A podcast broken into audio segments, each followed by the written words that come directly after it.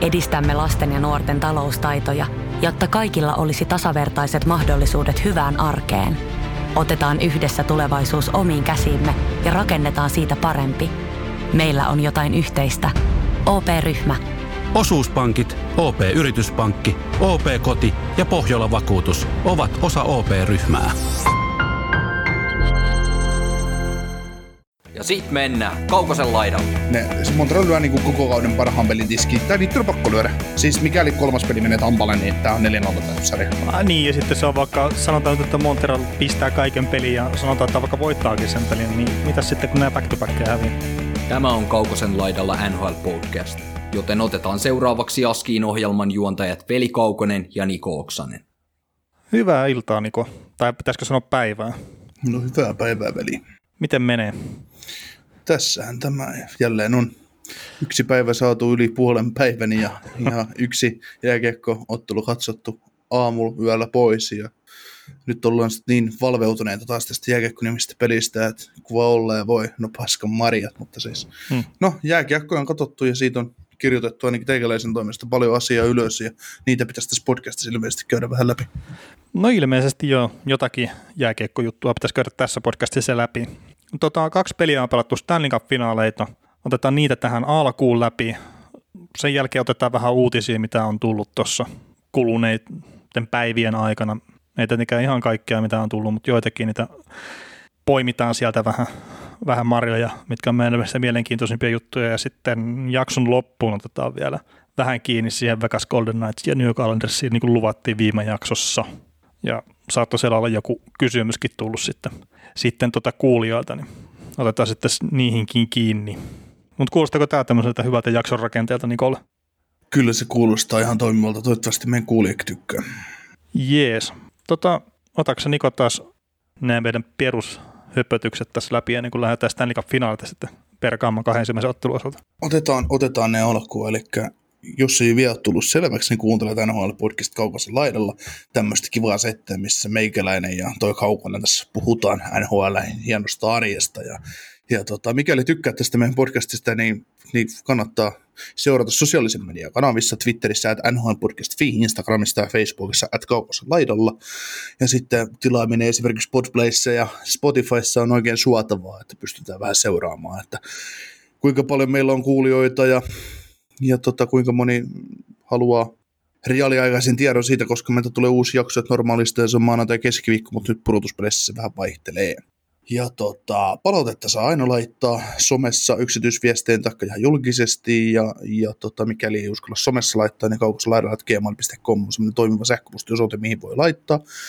Ja tota, sitten jos meitä haluaa jostain syystä tukea, sekin on tietysti ihan suotavaa, jos haluaa, haluaa auttaa meitä eteenpäin tämän podcastin tekemisessä, niin se on Patreonissa mahdollista. Siellä on pari, pari erilaista vaihtoehtoa, millä pystyy tulemaan kuukausitilaajaksi. Ja sitten näitä kahvikuppeja on mennyt oikein hyvä määrä nyt jo, niin kahvikupit on 25 euroa kappale, sisältää postitukseen ja tarvittaessa kauppoinen tuo tuonne ihan kotiovelle asti, olit sitten missä päin Suomeen tahansa. ja,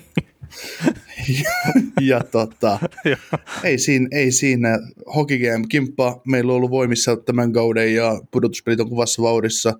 Minulla on henkilökohtainen tavoite päästä San Joseen nimisen joukkojen ohittaa, koska se on ollut meidän ylivoimainen, ylivoimainen läpi, läpi kauden, mutta katsotaan nyt, että miten mun Montrealin kolme pelaajaa ja Tampaa kolme pelaajaa tuosta suoriutuu. Niin saadaanko pisteitä ja sitten tietysti pitää tuo kaukonen takana, ettei se vahingossa kun vaan tuo ohi, että sehän olisi nöyryttävää, jos häviäisi ammattifantasy pelaajalle hokikeämässä, että se olisi, se olisi tota aika ikävää ja, ja tota, kysymyksiä saa laittaa tulemaan. Tosiaan niin jaksoihin yritetään käydä niitä läpi aina, aina se, mitä, mitä kerätään ja mitä niitä tulee. Et kesken kauden niitä tulee aina enemmän. Nyt on vähän vähenemissä määrin, että ihmisiä ilmeisesti ei jää kiinnostaa, sit Suomessa jo Montrealia ja Tampa Bay kannattajia vaan tarpeeksi. Et sekin voi olla mahdollista. Ja sitten tota, meillä on nuo kilpailut edelleen käynnissä ja ne on käynnissä aina seuraavaa, seuraavaa jaksoon asti. Eli menkää seuraamaan meitä Instagramissa.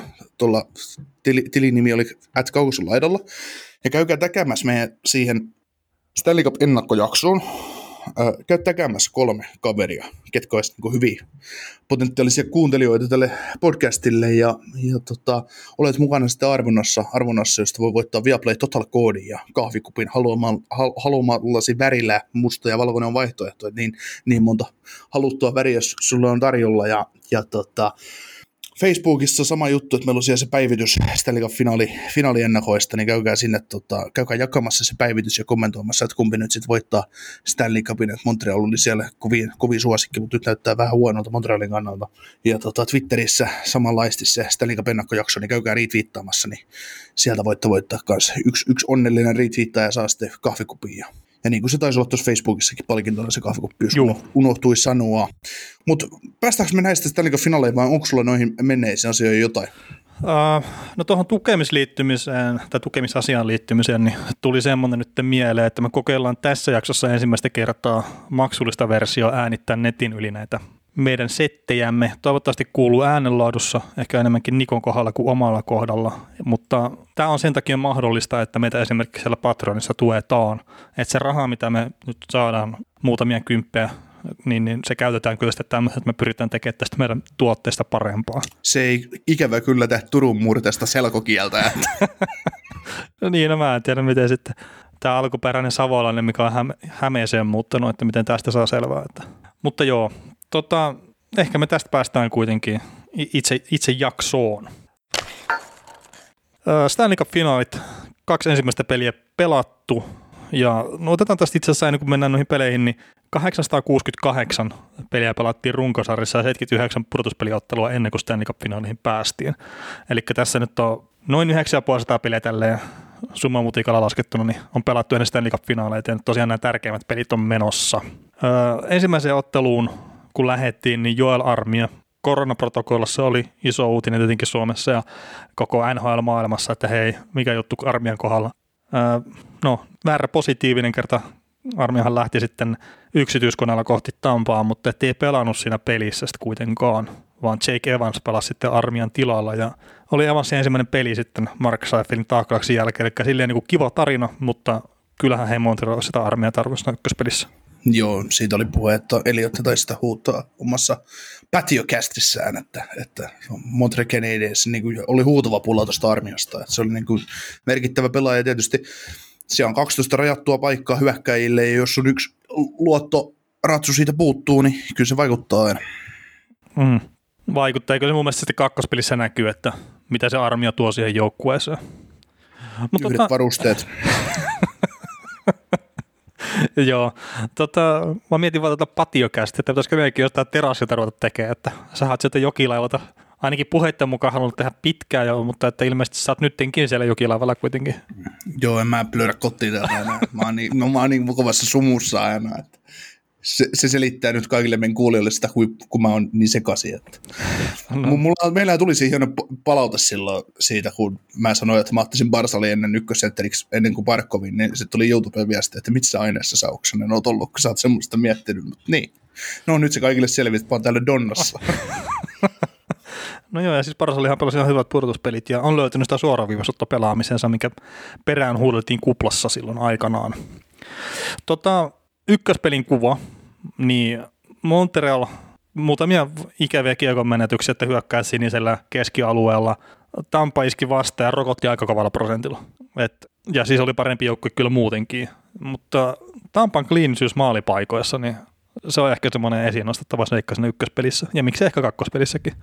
Ja miksei koko pudotuspeleissä? No joo, se on kyllä ihan totta. Mutta toinen on tietenkin se, että Tampasta puhutaan, että no ihan syystäkin, että miten hyvä hyökkäävä joukkue se on. Mutta aivan liian vähän puhutaan siitä, miten älyttömän hyvin puolustava joukkue se on myös nykyään. Ja sitten se, se on varmaan ihan sama, että mitä pelityyliä sä pyrit tai haluaisit pelaa sitä vastaan, niin Tampa pystyy muuntautumaan ihan joka ikisen pelitapaan. Ja se on se juttu esimerkiksi, jos mietitään, että minkä takia Colorado ei pelaa näissä finaaleissa nyt, niin sillä on se yksi tapa, millä se pystyy pelaamaan, millä se pystyy dominoimaan vastustajia. Mutta sitten jos joku pelaakin just vaikka puolustusvoittoisen pakiekkoa sitä vastaan, niin onko sille sitten aseita voittaa niitä pelejä? Niin mä puhuin varmaan Twitterissä ja en muista puhuinko podcastissakin siitä, että mikä erottaa just Colorado ja Tampa Bayn, että, että Coloradolla on se hieno kiekollinen se armotoralli, mitä ne pystyy kiekolla pitämään, että se on se, mutta jo Tampa Bay pystyy samaan, mutta Tampa Bay pystyy myös eliminoimaan vastustajan ihan totaalisesti olemalla hyvä puolustussuuntaan. Ja se nyt on taas Montrealin vastaan molemmissa peleissä oikeastaan käynyt, että ja kassapelissä niiden ei niin paljon tarvinnut puolustaa, toisessa, toisessa pelissä tarvii vähän enemmän, mutta, mutta kuitenkin niin se voi voittaa peli niin monella eri tavalla, ja se on omalla, omalla tavalla jääkikö hienouskin, että ei ole yhtä oikeaa tapaa, millä voi peli voittaa sitten Tampa Bay, jolla on joukkue, millä se voisi voittaa hyökkäämällä pelit, mutta ei, kun se voi voittaa niin monella, se voi tehdä niin vastataan pelistä helvettiä, että niin monella eri tavalla. Mm. Ja siis No siitä 80-luvun New York Islandersista, mikä voitti neljä mestaruutta peräkkäin, niin siitäkin on puhuttu silleen, että okei, että jos haluatte tehdä maaleja, niin me pystytään vastaamaan, jos te haluatte puolustaa, me pystytään vastaamaan siihen, haluatteko te viedä pelin kovaksi, okei, me pystytään vastaamaan siihenkin. Että se se ihan eliitti joukkueen merkki on se, että se pystyy mukautumaan ihan kaikkiin pelitapoihin, mitä vastustaja tuo. Ja siinähän tässä Tampan kohdalla mennään tällä hetkellä, että tietenkin ei mennä nyt asioiden edelle, mutta mielenkiintoinen nähdä, että miten ne pystyy pitämään joukkueen kasassa nyt sitten kesällä taas. Että montako eri leikkausta siellä on, mitkä sitten, wow, kato, pudotuspelit alkaa taas, niin ollaan pelikunnassa. Joo, en mä itse asiassa Tampa, Tampan suhteen, niin totta kai mestaruusjoukkue Tampassakin, niin se rakentuu sen vahvan ytimen ympärille, että sinne tuli ne täsmäaseet, että, että jos mä vähän kritisoin viime vuonna sitä trade lineilla, että Bridgeboa maksoi ykkösvaraukset Goodrowsta ja Colemanista, että se sai niinku tavallaan kaksi kevättä ykkösvarauksella, niin on ne nyt ollut aika hyviä hankintoja tällä, ne sai ka- ka- kahdet pudotuspelit niiltä kavereilta. Ja, mm. ja tota, vaikka runkosarjassa välttämättä ole mitään sen kummallisempaa, eikä peli, yksi, yksilöiden mitään kummallisia pelimiehiä, mutta nyt se arvo niin kasvaa niin tota, vaikka se Tampan joukkue menisikin omalla tavallaan atomeiksi, niin sitten kun sulla on kuitenkin sit se Jani Kord ja Braden Point ja Nikita Kucherov, Victor Hedman, äh, Andrei Vasilevski, Antoni Cirelli, no Cirellillä nyt ei ole sopparia vielä, mutta, mutta sulla on nämä ydinpelaajat tavallaan jengissä, mm. niin kyllä siihen vaan on, vaikka sulle nyt ens, ens kaksi seuraavaa kautta nyt olisikin sit yhtäkkiä vähän vaikeampi sillä, että sä et sais, sä et ole välttämättä mestarikandidaatti niin kuin muun joukkueen puolesta, niin sitten sit kun se palkkakatto taas kääntyy lähtee nousuun tuossa jossain tulevaisuudessa, niin sitten joukkue onkin taas. Että. No joo, ja sitten ky- siis tuo runko, mikä sä luettelet, että ne pystyy sen pitää kasassa kuitenkin pääosin. Et, niin, se on tärkeä. Se on tärkeä. Ei, niin. ei niiden tarvitse mitään Barkley Goodroad saada viiden vuoden sopimuksen. Ei, ei, ja sitten se on just se, no vähän niin kuin Chicago, mikä oli aikanaan, tai Losi, että niillä oli se tietty runko, millä ne meni aina pitkälle, ne oli joka vuosi sitten mestarikandidaatteja, tai Detroitin aikana. Ja siellä kerkesi runko vaihtuukin siitä, että oli Aisermanit ja kumppanit, ne vaihtui sitten, oli Zettenberg ja Datsuk ja tälle, että Lidas oli aina, mikä pysyi siinä tietenkin sitten vakion. Tota, joo, tämä nyt meni vähän isomman kuvan maalailuksi kuin tuohon yksittäiseen peliin, mutta ö, yksittäisestä pelistä, niin Susukit vastaan Braden Pointin ketju, niin Braden Pointin ketjuinen kävi kolme maalia tekemässä silloin, kun Susuki oli kentällä, että tämä matchup ei oikein toiminut. Oliko yllättyneitä? No, varmaan jossakin nousee käsi en tiedä missä, mutta, mutta joo. Ja sitten mitä, tuo, ei, mi, niin Montreal fanit että mitä, eikö tämä Nick Susuki nyt ollutko mikä shutdown centeri? niin vielä, vielä. Niin. Et mä siis, äh, se kun mä sanoin silloin edellisessä jaksossa, että hän muokkaa tai niin kuin pitää Patrick Bergeronia idolina ja muuta, niin kyllähän kerkee kasvaa vielä siihen rooliin. Mutta että tietenkin häneltä odotetaan myös hyökkäyspäähän tehoja. Että siellä on se Philip Danot ihan syystä ja se, että ne ei ihan älyttömästi ykköspelissä ne pelannut tuota Braden Pointtia vastaan, että Sportsnetin lähetyksessä itse asiassa tuli semmoinen tilasto, että kolmannen erä, tai niin kuin kolmas erä alkoi, niin Donaldin ketju oli pelannut pointteja vastaan yhdeksän sekuntia siinä pelissä. Et siinä se, mistä puhut sitä kotipelutuksesta, niin se on näytellyt aika iso roolia. Itse asiassa nyt tähän kakkospeliin sitten, jos haluaa vähän hypätä, niin mä olin katsonut, että Stalin ketju, eli armia peristaala, niin ne olisi ehkä pelannut jopa vähän enemmän sitten tota pointin ketjua vastaan kuin, kuin sitten mikään muu ehkä. Joo, olihan se ihan selvää, että tuon ensimmäisen pelin jälkeen, mikä oli Tampalta ylikävely, niin että Montreal tämä tulee olemaan tiukempi tämä toinen matsi. Ja, ja se oli tiukempi ja, ja tota, ei se ollut kaukana, että Montreal ei olisi kääntänyt tätä matsia itselleen, että muutama oma virhe ja se oli siinä, ei, ei se muuta vaatinut, mutta toissa oli mielenkiintoista nähdä, nähdä, että Luke Richardson ensimmäisen peli peluttaa Suzuki pointteja vastaan, sitten toiseen peli päättää pistää Kotkaniemet, että, mm. että se, se, se, olisi, se olisi ollut todella mielenkiintoinen kuvia, mutta, mutta se olisi, se olisi ollut taas, mä voitaisiin käyttää sitä hyvää lainausta, että se olisi vähän sama asia ollut kuin olisi tota, uppoava Titanikin kannalla siirtynyt kansituolen paikkaan, että, että sillä, sillä ei ole mitään merkitystä lopputuloksen kanssa. niin, kyllä tämä nyt, jos me siirrellään näitä vähän, niin sitten tämä uppoa varmaan. Että. niin. Joo, se oli kyllä, jos hyppää nyt siihen kakkospeliin enemmän, niin tota, se kiekon menetys sinne keskialueella, mikä taisi olla silleen, että Weber pisti vähän huonon syötö siihen keskialueelle. Tampa pääsi katkoa siinä. Sitten toi Ciarotti hyökkää vähän vastaan. Päästiin chippaa kiekko lava yli ja sitten siitä kaksi ykkösen ja kolma, niin ihan vaan sen takia, koska se tykkää tehdä tuommoisia maaleja, että se liukuu mahallaan, niin sitten pääsee heittämään joku sekunti erään loppua 2-1 maaliin ja oli just semmoinen vähän hyvää yötä fiilis, että Montreal oli tosi vahva erään pelannut ja sitten tosiaan tuolla tavalla murtuu se homma käsi.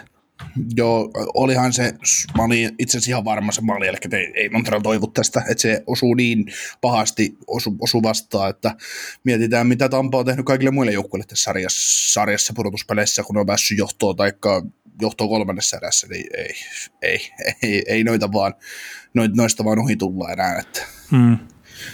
Et se oli niinku kosmetiikkaa tavallaan se Palatin tekemä 3-1 maali sitten siihen, mikä oli tietysti, ei semmoistakaan maalia nyt saa tulla. Että Edmundson antaa pakkipakkia maalin takana ja se menee päin helvettiä. Niin. Mm.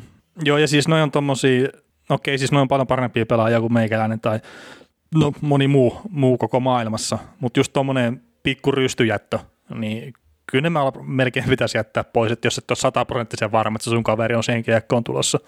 Että just semmoinen vähän löysä juttu. Ja, no mm. palatti sitten haistoi se hyvin ja teki maalin siitä. Mutta... Mut, joo, täytyy siihen palatin maaliin sen verran sanoa, että sehän oli nolla kulmasta, se teki sen maalin. Se oli hieno nähdä palatista, kun se ei yrittänytkään laukoa sitä suoraan maaliin, vaan se haki sen Pricein patjan tavalla, että mä lautan Pricein kautta sisään. Mm. Sitten niin Crosby jättänyt tämänkin jälkeen NHL. Niin, niin se on katsoa samaan paikkaan just joku suomalainen MM-kisapelaaja, missä se kiekko olisi ollut jossain muikkuverkoissa. Ei ihan oikeasti siis. Siis toi on niin toi yksilötaitoa, että sä, et sä et hermoille siinä, että jaa, no tuossa toi palli, että lyödään sen kautta sisään. Aa. Joo, ja siis ei ole välttämättä tosiaan Crosby ensimmäinen pelaaja, mikä on ruvennut iskeä maalivahin kautta niitä kiekkoja tarkoituksellisesti maali. Että mm. Muistelin kyllä, että jopa Wayne on tehnyt tätä aikana ihan, ihan tarkoituksellisesti, mutta se vaan kertoo sitä peliälykkyydestä, että nähdään se tilanne siinä silleen. Joo, Forsberg on kuulemma tehnyt aikoinaan semmoista, mä, mä en ole siis nähnyt näitä maaleja, mutta, mutta kuulin, kuulin sitten jutu, että se oli samassa pelissä, se oli ensimmäisessä erässä tullut laidan, vasemmasta laidat sisään ja, ja se oli nähnyt maalivahdin tol, tolppa ja patjan välissä rao, niin se oli laukunut sieltä etukulmasta sen sisään, kiekoreppu, 1-0 tai mm. ihan sama mikä tulos. Ja sitten se oli toisen kerran ekassa erässä tullut samaan paikkaan, sitten katsonut, että vieläkö toi luukku on auki tuolla ja laukunut toisen kerran sieltä sisään, niin kolmatta kertaa se ei saanut tehdä maalia sieltä samasta raosta enää, että maalivahti oppii jo, että se on ehkä pistettävä kiinni. Oh. Tota, onko sulla näistä peleistä mitään semmoisia yksityiskohtia, mitä sä haluat ottaa kiinni vai? Siis en mä tiedä. Ensimmäinen peli, se oli Montrealta HI-peli mun mielestä. Ei niillä, siis, ja arvostamani Twitter-käyttäjä Lord Stanley huusi tuolla, että ekassa pelissä olisi ihan sama, mikä joukkue Tampaa vastaan olisi tullut, niin Tampa olisi voittanut sen peli. Mutta tota, tämä toinen peli, niin mä uskon, että se, näl, siis se, se, oli sen verran karvas tappio Montrealille tämä toinen ottelu. Et ne tulee tuohon kolmanteen peliin sitten niin kovaa, että siellä, siellä tota, pointit ja kumppanit netti, netti ulospääsyä Centrebelistä, ne on niin sekaisin sen matsin jälkeen, että ne, Montreal lyö niin kuin koko kauden parhaan pelin tiski, tai niitä on pakko lyödä. Siis mikäli kolmas peli menee Tampalle, niin tämä on 4-0 sarja. Ah, niin, ja sitten se on vaikka, sanotaan nyt, että Montreal pistää kaiken pelin ja sanotaan, että vaikka voittaakin sen pelin, niin mitä sitten, kun nämä back to back häviää? Niin, se on vähän ikävämpi, ikävämpi teoria siinä vaiheessa. Että. Joo. Tota, ylivoimista, niin siinä on varmaan muutamakin juttu, mihin voi ottaa kiinni, mutta niin mikä on mua itteeni ihmetyttänyt ihan älyttömästi, niin Erik Gustafssonin rooli siinä Montrealin ylivoimassa. Eli äijä, mikä pitää itsensä lämpimänä sillä, että se avaa vauhtiaation luukkua tasakentällisin, niin sitten se pistetään ykkösyyvätä pyörittää. Mitä ihmettä? No kun siellä on nyt joku keksinyt, että kun Gustafsson hankittiin meille ylivoimapakista joukkueessa, niin sitä täytyy peluttaa ylivoimalla, että no ei, en mä, en mä tiedä. Siis muutenkin se, että no pelaa kahdella pakilla ylivoimaa, niin on mun mielestä ihan järjetöntä etenkin kun ne on saanut Caulfieldia ajettua sisään. Ja, niin, ja tästä me päästään sitten kakkospeli siihen 4-3 ylivoimaan, missä Caulfield ei tainnut käydä kentällä ollenkaan. No pääsi se siinä viimeiset 20 sekuntia pelaa 4-3 ylivoimaa ja silloin se joutui hakemaan omista kiekoja ja saisi silti vedon kohti maalia. Niin mä mietin sitä, että oliko se 4-3 YV-maali vai sitten 5-4 YV-maali, minkä se Nick Suzuki teki rystylämäärillä, mitä sä mainostat kovasti. 5-4. Joo. No mutta kuitenkin se, että jos mietitään niitä pyssyjä, että kun 4-3 tilanne, että siellä on aika paljon tilaa siellä kentällä, niin kyllähän se Cofield pitäisi olla se ykkösvaihtoehto melkein hyökkäistä sinne. Joo, joo, ja siis mä ymmärrän sen, että Petri on nyt täyttänyt, että se on hyvä, hyvä kiekollinen pakki se ylivoiman, ja Weber nyt on Weber, että silloin se lämäri, mikä on aina vantaimerukka, mitä, mikä täytyy huomioida. Niin mä en ymmärrä, miksi niitä, ne täytyy olla samassa ylivoimassa, varsinkin kun se, se olisi ihan hyvin voinut heittää sinne ää, Suzuki, Toffoli, Kaufield ja Weber-viiva. Niin siinä olisi kuitenkin ollut siinä olisi kaksi kovaa laukaisuuhkaa, eikä Toffolikaan mikään, mikään huono. Hmm.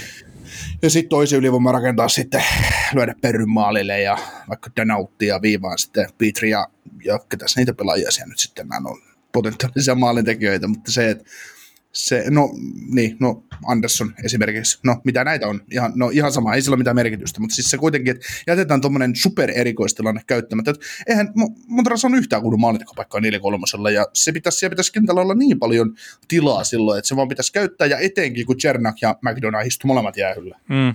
Joo, joo, kyllä ne, no ja niitä tilanteita, että pitäisi tosiaan pystyä rankomaan sitten vaan, ja niin, ja mulle tuli tuossa niin taas peliaikana mieleen, että Juhani Tamminen sanoo sitä aina sitä Hockey's Momentum Game. Niin se on, Tampon peleissä se on nähty, se on nähty esimerkiksi New York Islandersin peleissä ja se on nähty Montrealin peleissä. Islanders on siitä ehkä paras esimerkki, että et se osaa puolustaa ja se voi olla ottaa turpaansa koko matsia, ja, se saa paikan jossain vaiheessa, se kääntää peli ja se tekee maalin, kun sä et tapa niitä pelejä. Niin tässä oli nyt sama juttu. Mm. Tampa oli aivan köysissä, Montrealin kanssa, tai no aivan ja aivan, mutta siis köysissä nyt oli kuitenkin, että ei, ei, ei se sieltä nurkasta Montreali lätki sille, antoi kovaa koukkua kroppaa, mutta näin vaan niin kuin kumartanut, että anto, ei, ei jättänyt leukaa auki niin sanotusti, niin, niin ne on vaan tämmöiset 4-3 ylivoimat ja ne kovat kakkoserän paineet, niin niistä vaan täytyy tehdä maali, jos sä meinaat peli voittaa, kun jos et sä tee, niin kyllä se kaveri sitten käy kuittaamassa. Niin jossain kohtaa ja sitten vaikka nyt mitenkään ylikylä oisit siinä just jääkeikkopelissä, niin kyllä se vastustaja saa aina ne muutamat paikat. Mm. Ja sitten toi Tampan porukka, niin no, tämä on tietenkin ollut tosi kliininen viimeistely näissä purtuspeleissä, ja sitten kun siellä on niitä isoja nimiä heittää, vielä ratkaisee. Et toki nyt tämän kakkospelin, niin toi kolman ratkaisi käytännössä sillä omalla maalilla, että isot nimet oikeastaan poisti, loisti poissaolollaan tuossa pistetilastoissa. Et siinä oli, mm. oliko siinä kuuden vai seitsemän pelin pisteputki oli niin kuin Stanley Cup-finaaleissa oli Kutserovilla ja Pointilla päällä, kun kakkospeli alkoi, mutta ne nyt meni poikki sitten ne. Joo, ja siis sekin maali, niin se lähti, niin kuin sä just kuvailit tuossa aikaisemmin, se oli Montrealin oma virhe. Niin se oli yhdeksän sekuntia kellossa aikaa, kun Weber antoi avaussyötön Donaldille laitaa. Siihen iskettiin määrätietoisesti Donaldin kiinni, riisto, kääntö, omi maali, semmoisessa tilanteessa, kun ei sun tarvi enää lähteä hyökkäämään. Mm. Sä oot pelannut jo hyvän erä. Ja tässä oman päähän lähdetään erätauolla. Ja koitetaan kolmannen erä suusiksi. Niin, no mutta se nyt on. Että noita, noita tulee vaan välillä sitten. Että vaikka pelaisit kuinka hyvin. Että toki ei nyt ihan samalla tavalla Tampalla nähnyt niitä, mutta toisaalta kyllä niilläkin on ollut semmoisia hasseja. Mutta Vasilevski on sitten vaan pystynyt nollaamaan ne. Että siinähän nyt taisi olla Susukin läpiajo erään, ensimmäisen erän alkupuolella. Tai semmoinen puolittainen läpiajo ainakin, mutta että ei, ei ole Montreal pystynyt hyödyntämään niitä paikkoja sitten. Juu, ei. Tota, y- y- yksittäistä pelaajasta vielä, niin Josh Anderson, niin, niin mä vaan mietin sitä, että onko siellä mitään muuta liikettä kuin se, että se menee laidan puolelta luistelemalla ohi ja sitten sieltä vähän huonosta kulmasta yrittää laukoa kiekkoa kohti maalia. No en mä kans tiedä, että ehkä se on sitten semmoinen, mistä kannattaa maksaa, maksaa yli 30 miljoonaa. No niin, no siis, ja kun mä mietin siis lähinnä sitä, että, että okei siis runkosarjassa sehän saattaa tehdä jopa maaleja niistä, ja miksei nyt pudotuspeleissäkin, mutta mä vaan mietin sitä, että jos sä sata kertaa teet tuommoisen, että sä vähän niin kuin heittomerkeissä pääset yllättää pakin, mutta se pakki ei kuitenkaan anna sulle linjaa leikata siihen keskelle. Ja se tulee sieltä laidan läheltä se laukaus. Niin teet sä 15 maalia niistä sadasta laukauksesta? Ei välttämättä. Mm. Tekeekö ei. kymmentä maalia? Se saattaisi olla ehkä semmoinen. Mm. Ja sitten jos se pääsee leikkaa siihen vähän keskelle, mistä se on tehnyt maaleja näissäkin pudotuspeleissä, niin siis se vähän nousee ne prosentit, mutta en mä tiedä, jotenkin tuntuu, että sitä sen nopeutta, mikä sillä on hyvä, niin sitä pitäisi pystyä jotenkin hyödyntämään paremmin. Mm. Tota, Kutserovin pisteestä puhuttiin tuossa hetki sitten, niin siitä tuli nyt sitten neljäs pelaaja NHL-historiassa, joka tota, on pystynyt tekemään 30 pistettä tai enemmän kaksissa peräkkäisissä pudotuspeleissä. Tai itse asiassa viides pelaajahan tämä on kerta tässä nämä neljä muuta on Wayne Gretzky, Mark Messier, Jari Kurri ja Mario Lemieux. Mutta tämä on aika kova lista myös, missä hän on. Gretzky teki kuusi kertaa 30 pistettä. Mutta tota, joo, onko vielä mitään näistä vai mennäänkö noihin uutisiin jo vai? No ei muuta, mitä sä näet? Mit, mit, onko tässä, onko tässä tota chanssia Montrealilla nousta mukaan? Mm, no ei tässä, ei tässä isoja kyllä chansseja ole, että, että, että kyllä tuo Tampan pelaaminen se vaan näyttää just siltä, mitä sitä niin olettikin, että, että se pystyy silleen tavallaan kyttäilee ne paikkansa siinä. Että se kyllä kestää sitä mankelia siellä omalla alueella, sitten kun ei Montreal oikein pääse maalintekopaikkoihin. Että et se kakkoseräkin, niin, niin, niin se, että mitä se Ville Nieminen heitti näitä lukemia, että 60-pinnaisesti vielä laukaushallinnit ja maali odottamat ja kaikki muut, mutta kun En mä, siis mitä merkitystä sillä, että jos sä pyörit siellä keskusta ulkopuolella, että sä et pääse oikeasti ihan älyttömästi laukoon niitä A-paikoilta. Ja sitten mitä se Tampaa kuin viisi kertaa koko erässä. Ja sittenkin ne on niin kuin melkein 50-50 ne maalitilanteet. Mm. Niin mun on vaikea nähdä, että Montero tästä nousee. Toki edelleenkin mä toivon sitä, että niin kotiyleisö edessä ottaa nyt sitten kaksi voittoa ja ne tekee tästä oikeasti sarjan, mutta mä en yhtään ihmetteli sitä, että, että kun me tehdään seuraava jakso sitten taas kahden pelin jälkeen, eli keskiviikkona, kun sitten tulisi jakso ulos, jos mä nyt oikein muistan, miten nämä pelit menee, niin mä en yhtään ihmettele, vaikka tämä sarja ohi siinä kohtaa. Se on hyvin mahdollista. Ensi peli määrittää tietysti paljon. Että... Niin, Montreal kun voittaa sen, niin sarjahan ei ole ohi. niin, se on sitten ihan varmaa, mutta, mutta kyllä se, jos Game 3 menee Tampalle, niin kyllä tämä on sweep sitten siinä vaiheessa. Hmm. Toki voisiko ottaa taktisen tappion siihen sitten, että hän pääsee juhliin voittoon kotiyleisö edessä. Niin, sillä kun Tampa Bay Buccaneers teki NFLssä, tiedettiin jo ennen kautta, että se Super Bowl pelataan heidän kotistadionilla, niin mentiin taktisesti pelaamaan finaalia ja voitettiin se. Joo, se onkin tietenkin NFL sekin hyvä, että pystyy taktisesti ottaa tuommoisen, että mennään niin, finaaleihin. niin. Ei taktisesti hävitty mitään peliä matkan varrella. niin, eikö se NFL se vähän huonompi ottaa taktinen tappio pudotuspeleissä? Joo, kun hämättiin vastustaja. Niin. Joo, mutta ei, ei siis tosiaan vaikea nähdä, että vaikka tuo Montreal pelasi todella hyvän kakkospelin, mutta että kun ei se siltikään oikein näyttänyt siltä, että se riittäisi. Ja sitten kun se Tampa vaikuttaa semmoiset jengit, että niillä olisi kyllä varaa sitten kiristää ruvia, jos on tarvetta. Mm. Yksi semmoinen mielenkiintoinen pointti tähän niin kuin ihan pelutusasiaa, että miten se, paljonko Montrealin pelaaminen muuttuu siinä vaiheessa, kun ne pääsee pistämään pointit totaalisen takin alle, että, että miten ne pääs, pääsee peluttaa muita kenttiä sitten mm. näitä, näitä tota, Maruneja ja, ja tota, Chirellejä vastaan, että se on ihan mielenkiintoista nähdä. Se, sillä on kuitenkin niin suuri merkitys, että se nyt on sääli, että uh, Montreal Canadiens yritti Geoff Malsonin johdolla saada Quebecin terveysviranomaisilta sen, että ne saisi 10 500 katsojaa matseihin, ja se ei nyt onnistunut, niin et, et se yleisö olisi tietysti vähän auttanut siinä, mutta kyllä se pelutusetu nyt se kasvaa vaan isoksi merkitykseksi. Katsotaan, katsotaan millaisia pelejä ne on. Mä luulen, että Montreal ottaa selvemmin vielä hallinnan, mutta pystyykö ne sitten tappaa, niin se on toinen juttu. Kyllä, mutta mennäänkö nyt uutisiin? Mennään. Joo, uutisia. Aloitetaan tästä viime päivien kuumimmasta puheenaiheesta, eli Tuomo Ruutu Florida Panthersin apuvalmentajaksi. Ja nyt Jukka Jaloselta vietiin hittosoikoon työpaikka ja kaikkea, että mitä ajatuksia Nikola herättää tämä? No, mun on Tuomo Ruudusta paha mennä sanoa, millainen valmentaja mä, mä voisin kuvitella, että mitä nyt Tuomo Ruudusta on millaisen kuvan siitä sai niin pelaajana ja millainen henkilö hän on, niin voisin, voisin kuvitella isosti, että hän on myös hyvä valmentaja. Hän kuitenkin ihmisläheinen, sellainen tosi hyvän tunnen tyyppi aina, että vaikea nähdä, että kaverilla on huonoa päivää, päivää ja oli kuitenkin äärimmäisen hyvä jääkiekkoilija, vaikka ei välttämättä kuitenkin meni ykköskerroksella varattiin, varattiin aikoinaan ja oli niin taitava junnupelaaja, mutta ei sitten ikinä kasvanut sellaiseksi Starbucks, mitä odotettiin. Että, mm. Ja tietysti loukka, loukkaantumista oli yksi iso ongelma, että oliko sillä polvi ja päävammaa sekä että. Joo, polvi tuli silloin tota, Toni ekalla. Niin, no siis siinäkin, mutta sitten se, eikö se ajettu uudestaan NHL sitten tota, ekalla kaudella? Joo, ei, ei mitään käsitystä. Joo, siis siinä oli ekalla kaudella joku iso juttu, mikä tapahtui, ja sitten siitä puhuttiin niitä kostotoimenpiteistä ja muista, muista ruutua kohtaan. Mutta joo, ei tämä hänen pelaajauransa silleen niin liity muuten tähän hommaan kuin se, että se on varmaan edesauttanut sitä, että hän on saanut tämän kyseisen paikan, että eikö tuo Chito ollut hänen agenttinsa kuitenkin aikanaan tuolla NHL, kun Tuomo Ruutu siellä pelaili.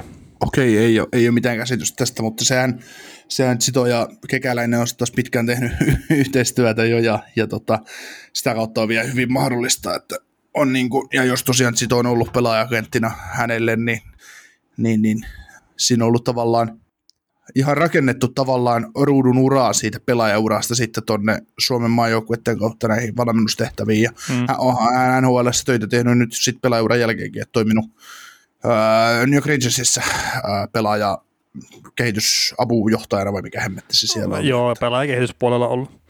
Mutta mut sehän tässä tota, että kun puhutaan näistä NHLn apuvalmentajan pesteistä, niin niitä nyt on useampia. Ja että esimerkiksi tässä Panthersin porukassa, niin täällä on muut Andrew Brunette, Derek McKenzie ja Ulf Samuelson apuvalmentajina. Kaikki entisiä kiekkoilijoita. niin, ja siis mulla on semmoinen käsitys kautta ymmärrystä, että Ulf Samuelson ottaa ehkä eniten roolia noista apuvalmentajista pelillisistä asioista.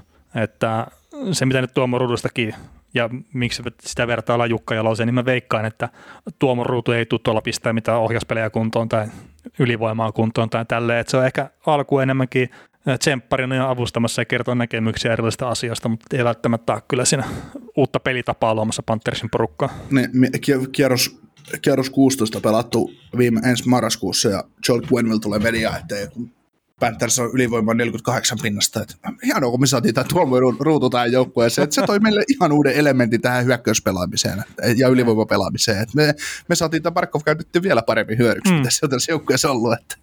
Joo, mutta tuossakin just katteli vaan noita, että minkälaista poppauta tuossa on, niin muun muassa videovalmentaja on kaksi kappaletta. Että tämmöinen kuin Andrew Brewer ja sitten hänellä on avusteena John Gong Geemi, hemmetin vaikea nimi lausua.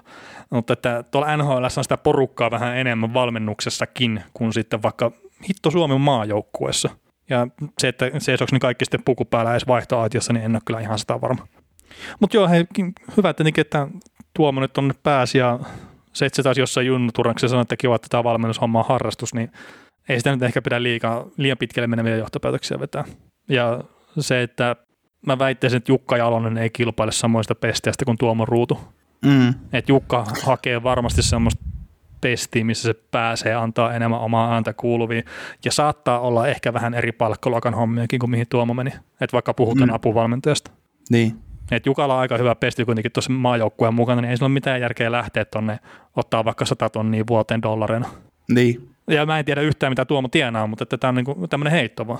Mm, joo, ja voisi melkein varmaksi sanoa, että ei, ei Juka semmoisella rahalla val- valmentaa tarvitsisi, mutta, mutta kuitenkin niin se on ihan totta, että, että kyllä tässä on ihmiset, ihmiset, ketkä on nyt pahoittanut mielensä tästä, että Ruutu on saanut ja Ruutu on saanut paikan, mutta Jalonen ei, että NHL suhteilla vaan mennään läpi, niin, mutta onhan se totta. Siis ka- kaikille. Sitä varten Jalonen yrittää apuvalmentajaksi johonkin päästä, että se saisi suhteita luotua NHL enemmän, mm. että valmennussuhteita, että se saisi joskus sen joskus sen päävalmentajapaikan sieltä, että sillähän se Mr. Kekäläinenkin on sinne läpi mennyt, että et eihän sitäkään suoraan kuitenkaan GMX ole sainattu. Että niin, aika niin. Pitkä, pitkä matka oli ensin pelaajasta Scoutiksi ja Scoutista apulees GMX ja sitten sit GMX niin kuin Europareissun jälkeen. Mm. Että.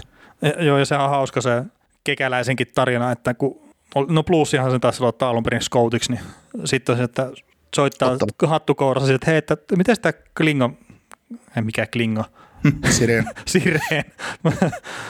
No Ville otta, Ville, otta, mitä, mitä näitä no, nyt on. Joo, ot, ja Ottavassa he oli silloin skoutteina. Joo, mutta että just, että, että miten me pistetään palkkapuoliksi ja otetaan, niin kuin, että Villekin lähtee mukaan tähän skouttihommaan, että onko tämä teille ok?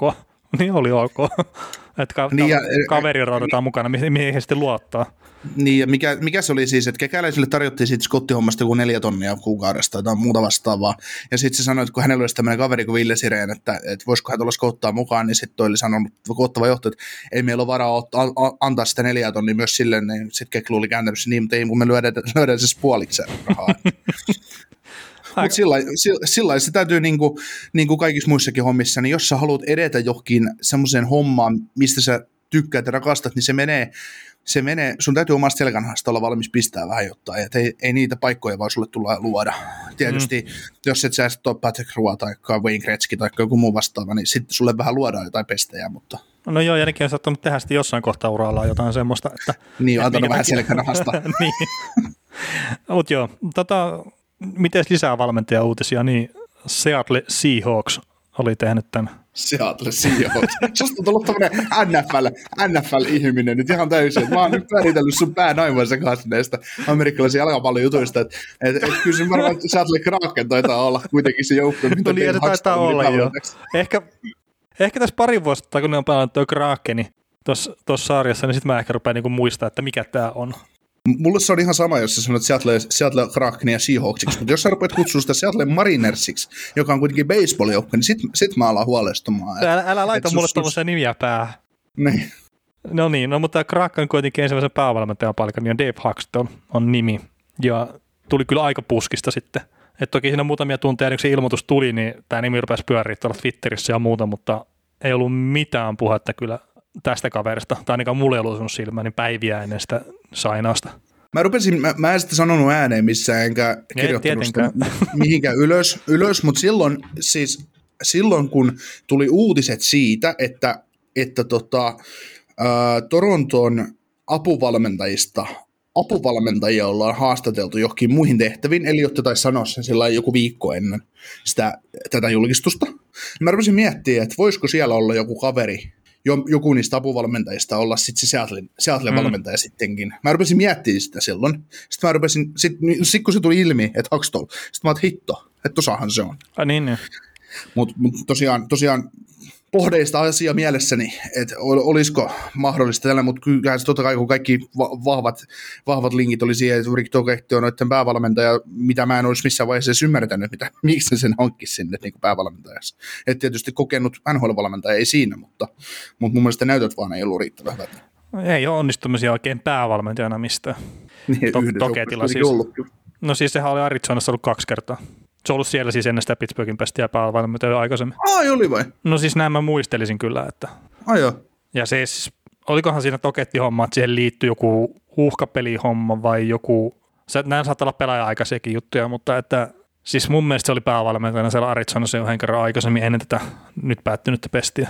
Mutta en mä lähde tarkastaa sitä kuitenkaan mistään. Tota, no mutta Huxton oli tietenkin Krakenin uusi päävalmentaja. Ei jättänyt mitään semmoista älyttömän hyvää kuvaa itsestään Flyersin aikana.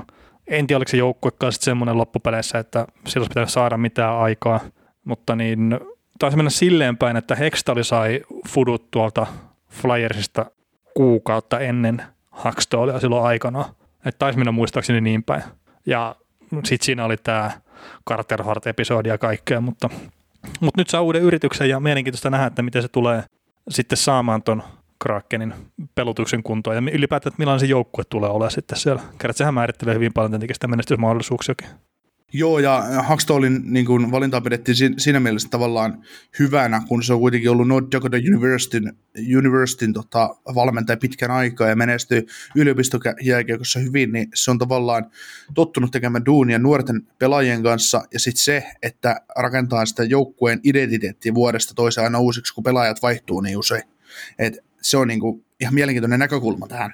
Mm. Et se on niinku hyvä, varmaan rakentaa uutta, ja mun mielestä Haksto oli, en mä pitänyt sitä Flyersin päävalmentajana niin huonona, mikä se yleisilme on, se oli yli 50 pinnan valmentaja siellä, Et ja muuten, muutenkin se, ää, tota, No maalivahti pelihän he... siellä oli se ongelma silloin. Jo, joo, ja, ja tota, ää, muutenkin se Hextall ja Hakstolin Fudujen, niiden molempien kenkiminen sieltä, niin, ja Hextallin kenkiminen ennen kaikkea oli mun mielestä hätäinen ratkaisu.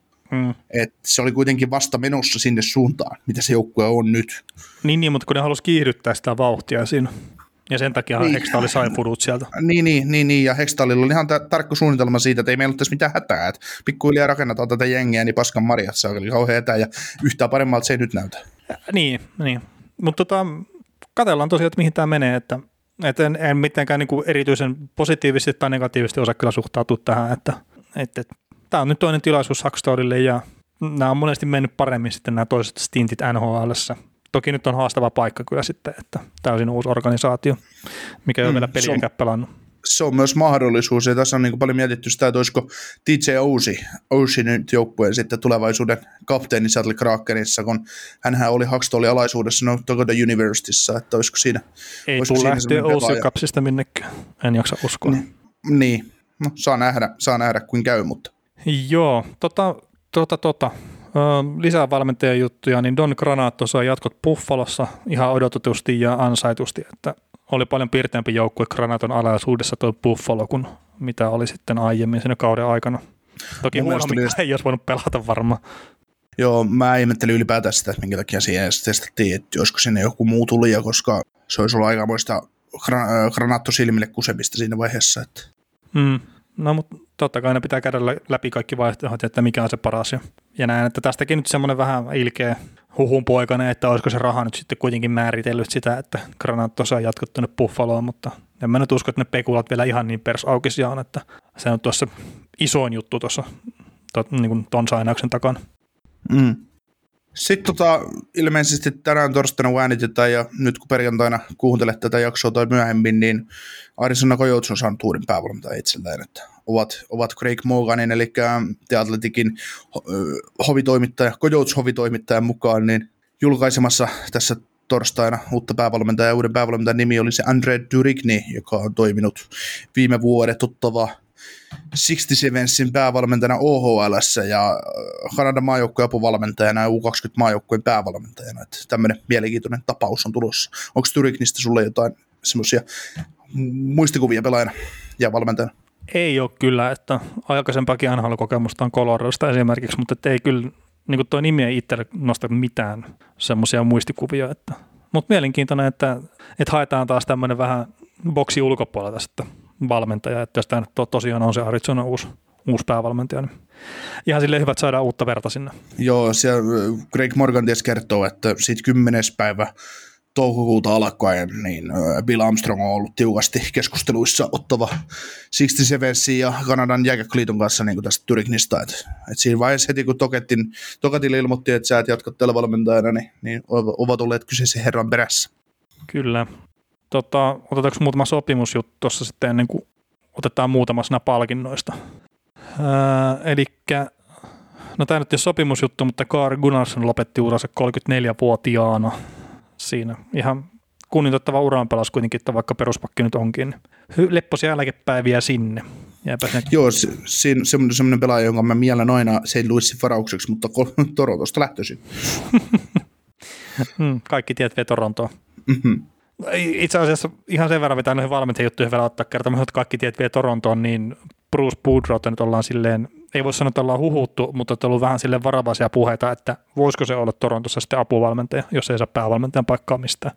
Kerrot, se on kuitenkin ainut joukkue, missä hän voisi olla apuvalmentajana. Että minnekään muualle ei suostu tekemään apuvalmentajan pestiä kuin Torontoon. Se olisi aika mielenkiintoinen. Hmm, se olisi kyllä ihan mielenkiintoinen kaveri. Tota... Joo, mutta mut tosiaan noista sopimuksista, niin no Wayne Simonshan teki kahden vuoden jatkon 900 tonnin cap hitillä Toronton kanssa, ja Simons ilmoitti hyvin, että tämä on mun joukkue, että mä haluan pelata vaan täällä vähän samanlainen kuin Jesus Petsa teki sen mm. vuoden, mittaisen, vuoden mittaisen sopimuksen ja otti, otti minimin, että saa pysyä Torontossa. Sitten Colorado jatkoi äh, Ju, maalivat Juhan, Jonas Johanssonin kanssa sopimusta, että cap hitti on ensi kaudesta 750 tonnia, että et Johanssonhan tuli trade Buffalosta tai ennen Red Deadline ja Buffalosta Colorado ja suoriutui ihan hyvin se, mitä pääsi pelaamaan runkosarjan lopulla. Että Grubauer tietysti se ykkösnimi siellä on ja Grubauerilla on vielä sopimusta, että saa nähdä, että koska semmoinen tulee. Joo, ja siitä oli vähän, että tulisiko vasta expansion draftin jälkeen sitten toi Grubauerin sopimus, semmoista jotain pikkuhuhua näin tuossa, niin en mä siis, en ole nyt niin tarkkaan tuohon Lions varaustilaisuuteen tutustunut ja näiden eri joukkueiden tilanteeseen, että olisiko tämä Johanssonikin sille, että on pakko olla tavallaan tämmöinen maalivahti uhrattavaksi sitten sinne mahdolliseen Lions draftiin. Niin kuin Pavel, niin kuin Pavel Franku ei mun mielestä pelannut kauheasti viime kaudella, niin nyt se on. Niin, niin, ja sitten, niin, niin, niin, niin, ja sitten jos Crewpowerilla ei ole sopimusta, niin sitä mitään järkeä suojata, niin sitten jos se Frankuun suojaa, niin sitten, että olisiko se Johansson sitten semmoinen, että pitää olla tavallaan se ehtoja mukainen maalivahti myös siellä. En ole siis sata varma tästä, mutta että tuli vaan mieleen. Joo, ja siis Simonsista, niin no, syvyysyökkäjä, ei, siinä ihme, että saa kahden vuoden lapu. Mutta eipä tuolla cap ole mitään merkitystä, että alle miljoona, että ei nyt ihan liikan minimiä, mutta, mutta kuitenkin aika lähellä sitä. Joo, ja Simons on kuitenkin 30 miljoonaa tehnyt jo pelaamalla jääkiekko, jääkiekko NHL. Et, kyllä niin kun miettii ihan oikeasti, kuin hyvä pelaaja Simonskin on ollut, siis ihan kolme-neljä vuotta sitten vielä, se on ollut merkittävä pelaaja jossain Flyers, siis nyt, nyt se lätki jossain Torotus neloskentän roolissa 900 tonnia, että kyllä se tavallaan aika nopeasti ne pelaajat vaan niin kuin romahtaa. No jotenkin Simonsenkin pelityyli on semmoinen, että se nopeasti sitten tulee ne kilometrit täyteen, että kun ne on tullakseen, että rupeaa kone piiputtaa tai, tai runko hajoamaan siitä ympäriltä, mutta tota, sehän oli, kun se oli alipalkattu pelaaja ne prime-vuotensa, niin se ei tavallaan päässyt missään kohtaan nyt sitten kunnolla rahastaa, mikä on tietenkin, että no tavallaan ikävää, mutta että joukkueiden kannalta niin tämä on ollut täydellinen, täydellinen pelaaja, että on pelannut pääosin urallaan sitten alle aivan markkina-arvossa. Joo, ja sitten Simons tuo tuon sopimuksessa kanssa sen mahdollisuuden Torontolle, että se on kuitenkin, hänkin viime kaudella pääsi pelaamaan neloskentän lisäksi näissä ylemmissä kentissä, että se on kuitenkin, vaikka se on, mitä se nyt on, niin se on monikäyttöinen pelaaja. Joo, ja siis pelasi siihen asti, kun mun käsi murtu, niin pelasi ihan hyvää kiekkoa. Sitten sen jälkeen kyllä se ei mun mielestä oikein päässyt missään vaiheessa kunnolla vauhtiin, kun sitten pelasi loukkaantumisen jäljiltä, mutta se alkukausi oli mun mielestä ihan hyvää kiekkoa Simonsilta kyllä. Joo.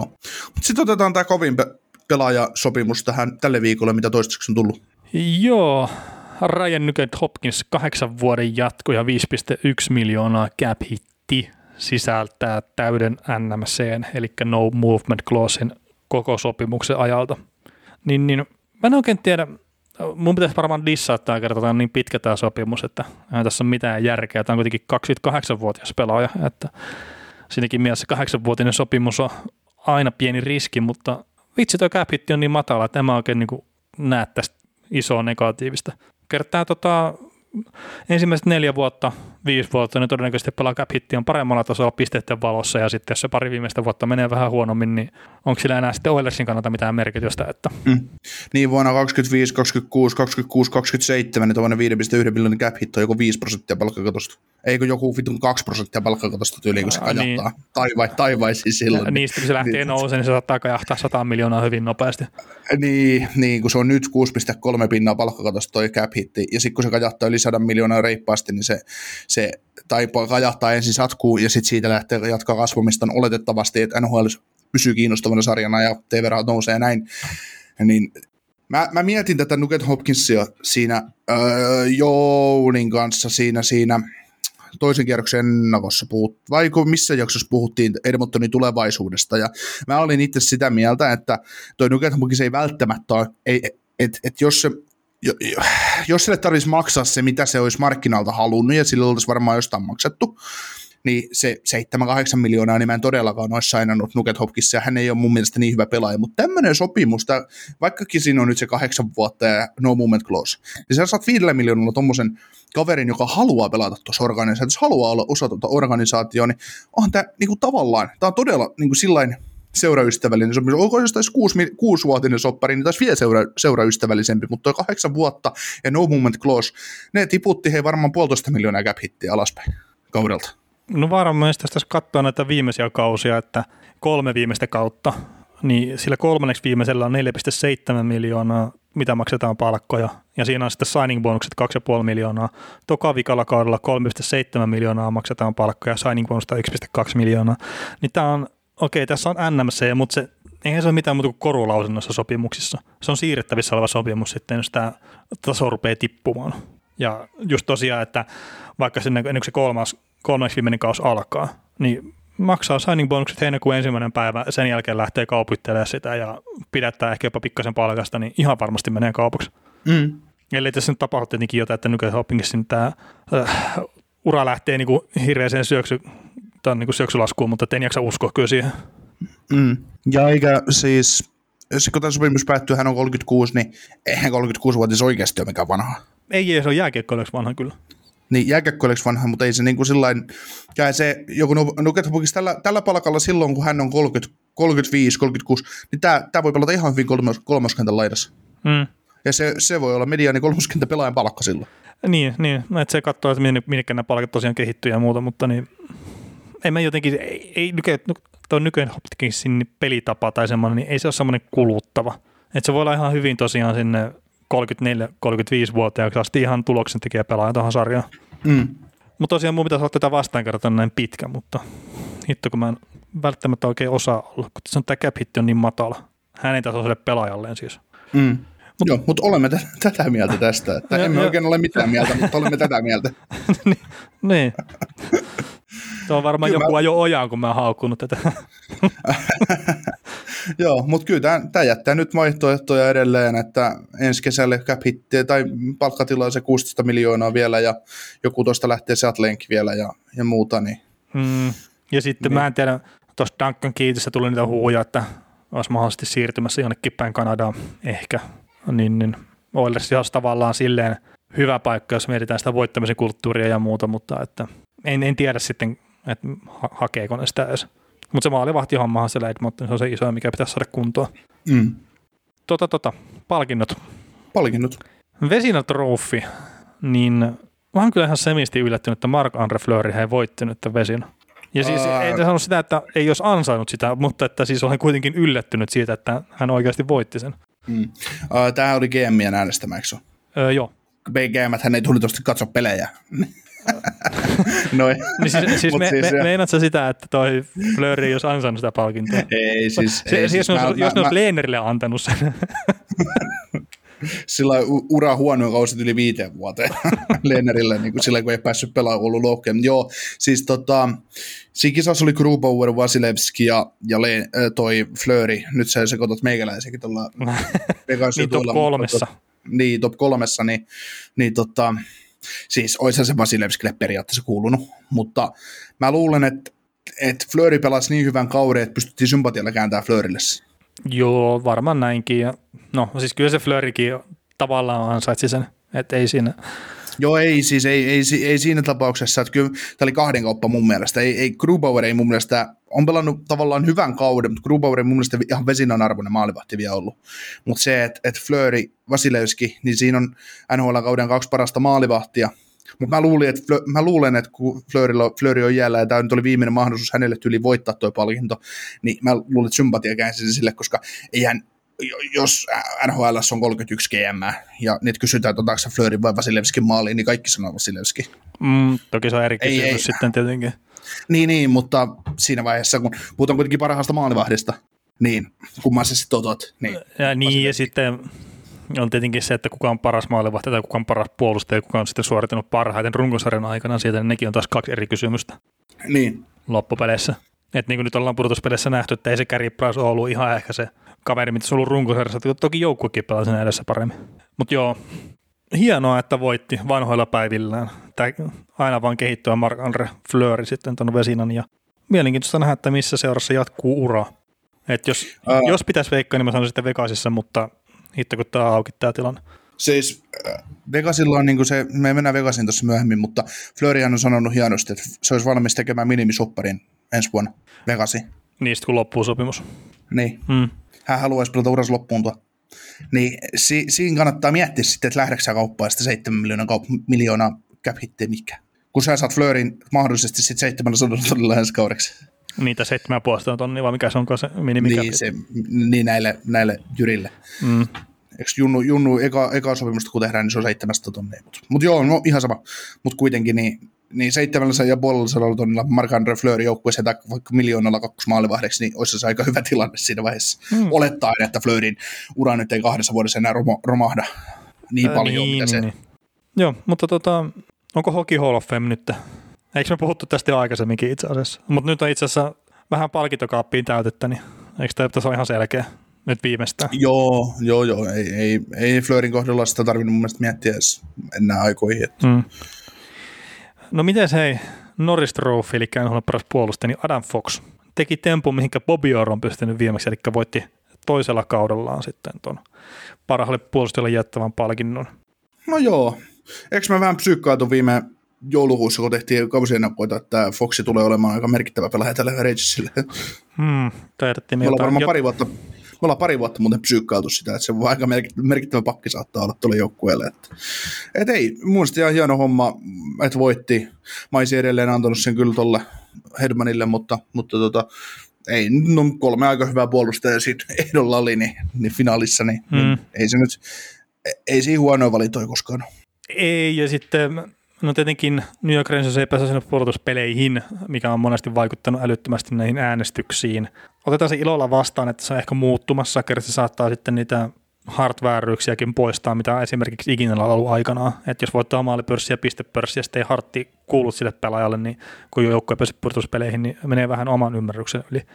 Mutta mä nostaisin nyt sen esiin Adam Foxin kohdalla, että kun puhutaan edistyneestä tilastosta ja kaikesta tämmöisestä, niin se, että miten paljon on läpi mediassa, niin mä sanon, että tämä Adam Foxin Norris-voitto alleviivaa sitä.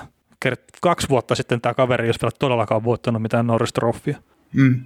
Et ne edistyneet tilastot, millä pystyttiin näyttää se, että Hedmanin runkosarjan niin vähän huonommin sen jälkeen, kun se loukkaantui sinne Kolumbusta vastaan, ja miten hyvin Adam Fox on esimerkiksi pelannut sitten loppupeleissä, niin kyllä mä sanon, että niillä on iso rooli tässä hommassa.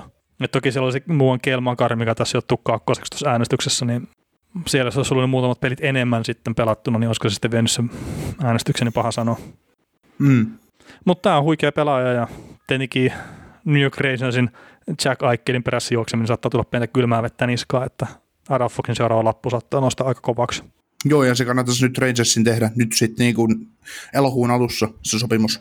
Niin heti kuin mahdollista. Niin ettei siellä vaan tule yhtä lisää, lisää kautta, että se maksaisi, maksaisi yhtäkkiä 10 miljoonaa kaudessa. Mm. Se pistää 80 pistettä tuossa kuule ensi kaudella ja ottaa taas toisen Norriksen, Norriksen ja sitten mietitään, että hetkinen, että mikä sitä on. Sitten mietitään Calgaryssa ja Carolinassa, että mitä me teimme väärin tämän pelaajan kanssa, että se on jouduttu kauppana eteenpäin. No, no eihän siinä ollut mitään muuta kuin että hän halusi pelaa vain ainoastaan New York. Että hänellä oli tasa yksi joukkue, missä hän suostui pelaamaan. Se on ihan kova.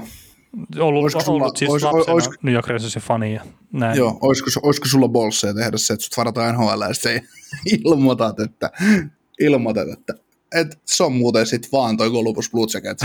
Minkään mun pain, joukkueen paitaa en lyö päälle saa. Niin siis sanotaan nyt, kun tässä rupeaa tuon 40 lähestä, että, että jos, okei, mua varmaan enää pysty varaamaankaan NHL, mutta jos joku nhl joku nyt tarjoaisi sopimusta, niin mä pistäisin sen nimen alle saman tien ja sit vasta kyselisin, että tiedättekö te yhtä, että mä osaan luistella takaperin edes?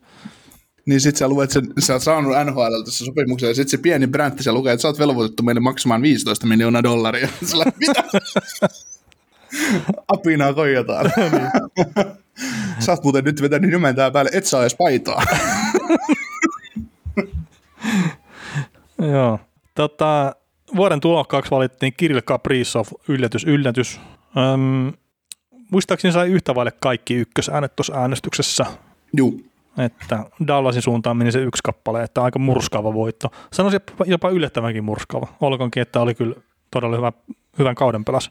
Mm, ensi kaudella varmaan toi herra nimeltä Cole Caulfield taitaa voittaa tuon Calgary. Mm, no ei ne ole aina niin, niin sanottuja. Ei tietenkään, mutta se, se on vaan aika, aika vahva ehdokas siihen nyt jo tällä hetkellä. joo, joo, joo. Spencer Knight. Niin, no sekin on tietysti. Se vei se ykkösmaalivahin paikan Panthersissa ja torjuu 50 voittoa ensimmäistä kertaa.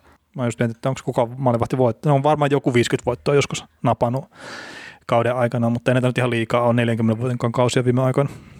Mutta hei, miten sitten Ted Lindsay, eli pelaajien äänestävä paras pelaaja, sitten Hard Row, eli tämä toimittajien äänestävä joukkueen arvokkaan pelaaja, niin Conor McDavid sai kaikki ykkösäänet sitten ensimmäistä kertaa sitten Wayne Gretzkin. Tai itse no hän ja Wayne Gretzky on saanut kaikki ykkösäänet pelkästään, niin aika dominoivalla tavalla vei noin noi pokaalit sitten. Tai jotenkin tuon harti. Joo. Ei kai siinä mitään. Et se on tietysti, jos 56 peliä pelaa runkosarja ja tekee 105 pistettä ja se on ihan ansaittua, mutta ei, ei niillä ollut sit mitään arvoa enää pudotuspeleissä. Et ei niillä voitettu peliäkään. No niin, no toki ei sen palkinto on myös äänestetty pudotuspelin perusteella. Että Ei, ei tietenkään, ei tietenkään, mutta se, että et niin dominoiva jätkä se on, että ei se ole edes joukkuetta vielä pudotuspeleissä eka toiselle kierrokselle. Et. Ää, niin, No ei, siis ihan eri keskusteluhan. se joo, joo, joo, joo, joo. Joo, joo, siis ja, ihan ansaittu palkinto. Ei tässä ole niinku mitään sanan, sanan, sanan sijaa kellään, että, että tota, ihan, ihan selvä homma. Joo, ja on nyt viides pelaaja sitten NHL historiassa, kun onnistuu voittaa Hartin kaksi kertaa tai useammin ennen kuin täyttää 25 vuotta. Niin tässä on nämä Wayne Gretzky kuusi kertaa voitti ihan muutaman. Sitten Bobby otti kolme kertaa, Howe otti kaksi kertaa ja Alexander Ovechkin otti kaksi kertaa. Että aika harvalukuiseen joukkoon pääsi sitten McDavid. Gretzky väitti voittaa jokaisella kaudella sitten. No, no vähän tämmöistä jo, että sehän tuli 18-vuotiaana silloin sarjaa. Niin, että ekalla kaudella siis on ollut joku Bobby Orr, joka, tai Corey Howe voittanut sillä viimeisellä NHL-kaudella Hartin, niin, niin tota, Gretzky ei onnistunut voittaa sitä tulokaskaudella. Niin, ei, niin, kun siis en hän ei ole pelannut tulokaskautta NHLssä. Niin se pelasi siellä VHS. niin, se, se, on silleen hauska, että, että hän, niin sen jakopistepörssin voiton silloin, olikohan Mars Lyonin kanssa. No mutta kuitenkin, niin ensimmäisellä kaudella jakopistepörssin voiton, mutta kun on tosiaan muuta uraa ollut silloin taustalla, niin sitten ei ollut vuoden tulokas kuitenkaan. Että.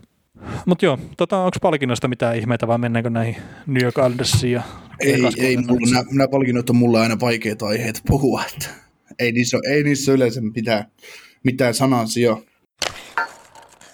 Joo, no mutta mennään näihin joukkueisiin, mitkä oli neljän parhaan joukossa, mutta ei päässyt finaaleihin. Niin kummasta haluat aloittaa, New York Islandersi vai Vegas Golden Knights? Mennään saarelle. No mennään saarelle.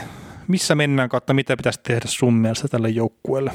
Mulla on selkeät ajatukset itsellä, mutta niin kerro sä nyt ekana, että mikä, miten sä näet ton tilanteen. Uh, mulla on tämän jäl- jälkikäteen, kun mä mietin tätä mennyttä kautta ja pudotuspelejä, niin jos mun tarvitsisi nyt lähteä lyömään mestaruusvetoja ensi kaudelle, niin mä löysin Islandersia aika korkea, aika nopeasti lapulle. Sitten seuraavaksi sen jälkeen mä vetän sinne kaksi muutakin joukkuetta. Mutta, mutta tota, mä luulen, että tämä, tämä tappio konferenssifinaaleissa oli viimeinen niitä silleen, että tämä joukkue tulee olemaan ensi kaudella tosi kova. Mm, voi Nämä oli, nämä, nämä oli kahden laukauksen päässä hei finaalipaikasta. Mm. Tällä, tällä poppolla. Joukkueessa, missä, äh, mi- missä semmoinen äh, tähtipyly puuttuu valloin. No se Niin. Barsel toki. Niin, toki, mutta ei, et se siltä Parsalista ja Pointista puhu samana päivänä. Silti. Äh, niin. Niin, että se, mulla on, mulla on vahva kutina, että tämä joukkue tulee olemaan ensi kaudella tosi hyvä. Ja tietysti tähän tarvii jotain pieniä muutoksia tehdä. Et mä nyt katsoin niin palkkatilannetta ja muuta, niin näissä on nämä omat ongelmansa, mutta mä mietin, että jos puolustusta lähtee miet- miettimään ensin, niin Pulokki, Mayfield, tai Pulokki, Mayfield, Pelek, ne täytyy suojata, mutta sitten sinne jää Noah Dobson edelleen auki, en muista tarviiko Dobson suojata, todennäköisesti tarvii, niin mikä Nick Ledin tulevaisuus on? 5,5 miljoonaa cap hit, olisiko, olisiko se semmoinen pelaaja, että se pitäisi pistää eteenpäin? Tarviiko New Orleans sitä enää? Joo, tuo Ledinkohan on kyllä, kyllä mielenkiintoinen, että mun mielestä tuo pöydälle silleen ihan tavallaan vielä paljonkin, että äärettömän hyvin luisteleva puolustaja, mutta sitten, että kokonaisuuden kannalta, niin olisiko se parempi, että kuitenkin pääsisi eroon siitä pelaajasta sitten? Mm, siis 30 vuotta ikää, 5,5 miljoonaa palkka, ufa, niin kyllä tuommoiselle pelaajalle käyttö jossain muuallakin on, ja sitten miettii, että kyllä jossain vaiheessa just jollekin Sebastian pakistossa täytyy tehdä tilaa, että se pääsee, pääsee NHL, ja sitten heillä on kuitenkin Samuel Bolduk ja, ja tota Robin Salo ja, ja Boat Wild on tuo, tuolla, tuolla, tuolla prospektien puolella tulossa, että et, ja tietysti vapaa-markkinoilla on paljon pakkeja, että mm.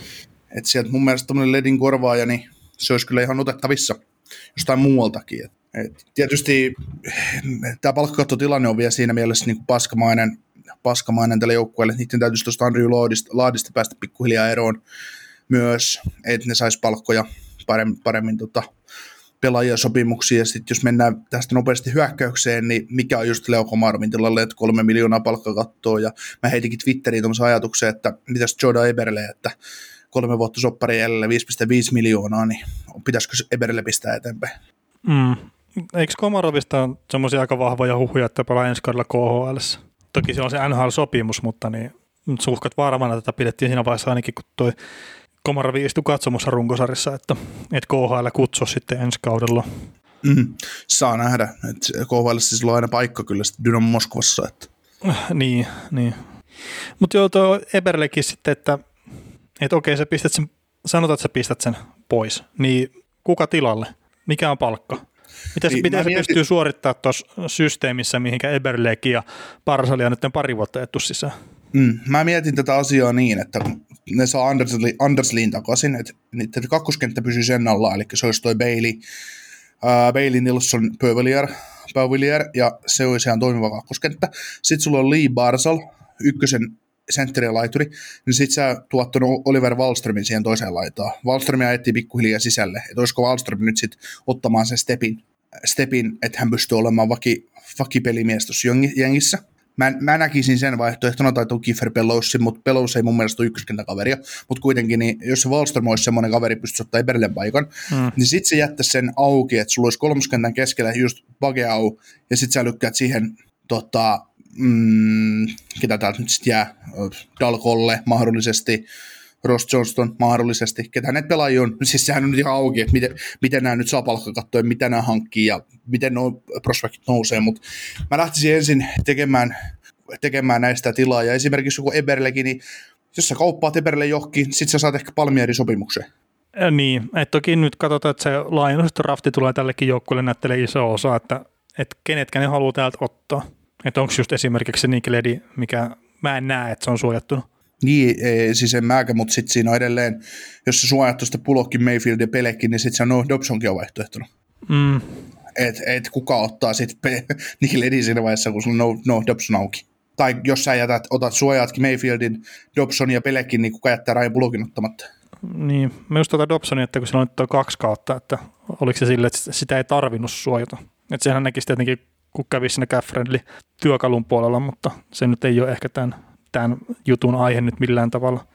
Mutta tota, New York Andersi, niin, niin mitä mä itse niin just näen, että mikä erottaa nyt esimerkiksi Tampapeesta tai semmoisesta niin oikeasta kondenderista, niin on, no okei, maalivahtipeli, niin Varlaamov, onko se Stanley Cupin voittava joukkue ykkösmaalivahti? Mä oon vähän skeptinen siitä, mutta okei, okay, se on se Sorokkini tulossa. Että oletetaan, että se Sorokkini ottaa sen paikan siitä, ehkä jo ensi kaudella. Niin se on se voittava maalivahti, Oletetaan näin. Ykköspakki. Mm, Pulok on älyttömän hyvä puolustaja. Pelek on älyttömän hyvä puolustaja. Ledi on hyvä puolustaja. Mayfield hyvä puolustaja, mutta no silläkin varmaan kehitys rupeaa olla pikkuhiljaa taantumaan päin ainakin, että 28 vuotta ikää, niin siellä on hyviä palasia, mutta se semmoinen todellinen ykköspuolustaja, mikä sitten liidaa myös hyökkäyssuuntaan siellä ylivoimalaisten joukkuetta, niin mun mielestä siinä ei ole semmoista. Ja mistä he mm. sitten ne saa sen, niin todennäköisesti ei mistään, elleivät sitten kasvata tuosta Dobsonista semmoista. Mm. Ja, ja Dobsoni nyt sen verran, että häntä ei tarvitse suojata. Joo, ja sitten tota, se vielä, että, että se maalitykki, tai, tai se joku semmoinen, että Matthew Barsali, että se saisi sen kaveri, mitä se voisi ruokkia. Että ei nyt mitään Ebereltä pois, ei mitään sitten vaikka Palmierilta pois, jos sanotaan, että se saa jatkosopimuksen sitten sinne. Ei mitään Andres Liltä pois, mutta semmoinen kliininen viimeistelijä, niin olisi aika kova juttu tuohon joukkueeseen. Enkä tarkoita nyt mitään Mike Hoffmania ja kumppaneita, vaan että, että jos saisi sen jonkun, että on se sitten Wallster tai kuka tahansa, nousiko Puvillier vielä uudelle tasolle, niin sen näyttää tulevaisuus, mutta siinä on kolme juttua, että mun mielestä parempi ykkösmaalivahti kuin Varlaamovi, se oikea ykköspakki, ja sitten jos ne saisi jonkun semmoisen kaverin, mikä pystyy tekemään maali vähän ehkä paskemmallakin laukauksella, tai paikoista, mistä ei odota ehkä niin paljon sitä, niin sieltä ne lähtee, ja sitten sitä kautta se ylivoima olisi varmaan vaarallisempi, ne, ne pystyisi ehkä tekemään siinä ne muutamat tarvittavat maalit sitten niihin tärkeisiin sarjoihin. Esimerkiksi Tampaa mm. vasta, niin muutama hyvä maali lisää, niin se olisi siinä. Kyllä. Uh, nyt kun katsotaan näitä ufia ja öö, täällä on ufana nyt hyökkäjistä, hyökkäjistä tuota Palmieri, Jajak, Sisikas, niin öö, ketkä sainaisit näistä vai sainaisiko ketä? Hmm, Sisikas. Palmieri sitten heitä, tilaa. Joo, tota, sä olit silloin viime kesänä tai talvena vasta, tota Matt Martinin sopimusta vastaan, kun se sai seurasoppari neljä vuotta 1,5 miljoonaa, mutta jos nyt keisit Sisikas ky- kysyy neljä vuotta ja kaksi miljoonaa, niin maksaisitko? Joo, mä väittäisin, että Sisikas on tärkeämpi osa sitä ketjua kuin Matt Martin. Totta kai, mutta lähinnä sitä, että pitkä sopimus ja kun näitä pelaajiahan on markkinoilla ihan niitä löytyy täältä munkin tyköä morjestella nyt neloskentä, NHL neloskentä sentreiden kanssa. Ai jaa, ai niin, si- siitä, kun oli joskus puhetta mennä tästä, että, että, että kannattaako tämmöisiä pelaajia sainata niin kuin pitkiin sopimuksiin, kun mm. niitä joka, joka kausi tulee, niin, niin tota, onko Sisikas nyt semmoinen pelaaja, että sä sainaisit? Joo, ja sitten siis sanotaan näin, että tämä Eisendersin nelosketju on ehkä se yksi niitä harvoja, minkä kohdalla niin sinä, sinällään, niin kuin, että jos se saa pidettyä yhtenäisenä, niin pystyy ehkä vähän joustamaan niistä omista periaatteista. Mutta toki, siis totta kai se olisi parempi saada kahden vuoden sopimus. Sitten kahden vuoden päästä niin on 32 vuotta ikää ja pelityyli on aika kuluttava, niin se saattaa olla sitten aika lähellä Daan se pelaaja. Niin, mutta se, että neljä, jos ajattelee sisikasiakin, että neljä vuotta sä sidot neljäksi vuodeksi sen kiinni sä saat se just cap 175-225, niin ei ne, vaikka se kaksi ensimmäistä vuotta olisikin tota, noin, se pelaaja maksaisi sen palkan ylihintaisena tavallaan takaisin, tai sillä että se pelaisi yli arvonsa, ja sitten ne 20 vuotta olisi vähän heikompaa, niin sä voit dumpata se farmi, ja sä pääset kyllä sitten pelaamaan vielä eroa siinä vaiheessa. Mm. Joo, ja sitten Arnesin kohdalla nyt tämä etenkin tuleva kausi tulee olemaan palkkakaton kanssa aika tiukka, niin sitten niitä pitää tehdä niitä ratkaisuja. Et toki nyt esimerkiksi kun Cap Friendly menette, niin tuo Johnny Poitsakki, mikä on tuolla Injured Reserve-listalla, niin mä nyt väittäisin, että se näkyy siinä palkkakatto lukemassa. En nyt ole sata varma, mutta näin mä heittäisin kyllä. Niin, niin se vaan, että on siellä niin vähän sitä tilaa sen palkkakaton suhteen, mutta että ei, ei ole liikaa, ne ei pysty tekemään peliliikkeitä sitten. Minkä takia saattaa jäästä yllättävän vähäiseksi se, mitä Andersin loppujen lopuksi pystyy tekemään tai tekee. Joo, mutta tota, missä me tilanteessa me pidetään tätä joukkoa? Onko tämä niin kuin, tuleeko tästä kestomenestyä? Onko tämä nyt kestomenestyä? On tämä siis mun mielestä tällä hetkellä ja se, mihin Varsali ottaa edelleenkin niitä kehitysaskeleita ja mä uskon, että se tulee ole entistä parempi taas ensi kaudella ja tulee olemaan ehkä jopa se niin kuin oikea liideri tälle joukkueelle. Niin kyllä mä uskon, että tämä on ihan... Mun papereissa näiden keskikaista on NHL top 10 tasoa, mutta meneekö top 5 tasoa jopa? Hmm, ei, ei välttämättä kyllä oh, onko suurempi puute se, että Brock Nelson ei välttämättä ole niin hyvä kakkosentri, mitä se voisi olla, vai onko Partsal vähän liian heikko ykkösentri? Niin kuin mä just, että mitä nämä kaikki muut keskikaistat tietenkin nhl että me käytiin tämä sama keskustelu Karolainen kohdalla silloin, silloin aikanaan, niin, niin, niin mutta kyllä ehkä just kun miettii, että siellä on näitä McDavid, Rysaitel, Crosby, Malkin, äh, miksei Kuznetsov, Backstrom tyyppisiä, että siellä on niin kovat ne kaksi parasta sentteriä, niin ihan semmoista tandemia tuolla ole sitten kuitenkaan. Et vaikka siinä onkin sitten pääsee on se kolmas sentteri ja monella joukkueella tuossa sen tasosta kolmas sentteri heittää puhumattakaan sisäiseksi tasoisesta nollosentteristä, niin eh, ehkä vähän just semmoinen himpun verran tasokkaampi kakkosentteri, mitä nyt sitten taas nelosennilta pois ottamatta. Mm. Mutta pitäisikö mennä Vegasiin, vai onko tässä vielä jotain?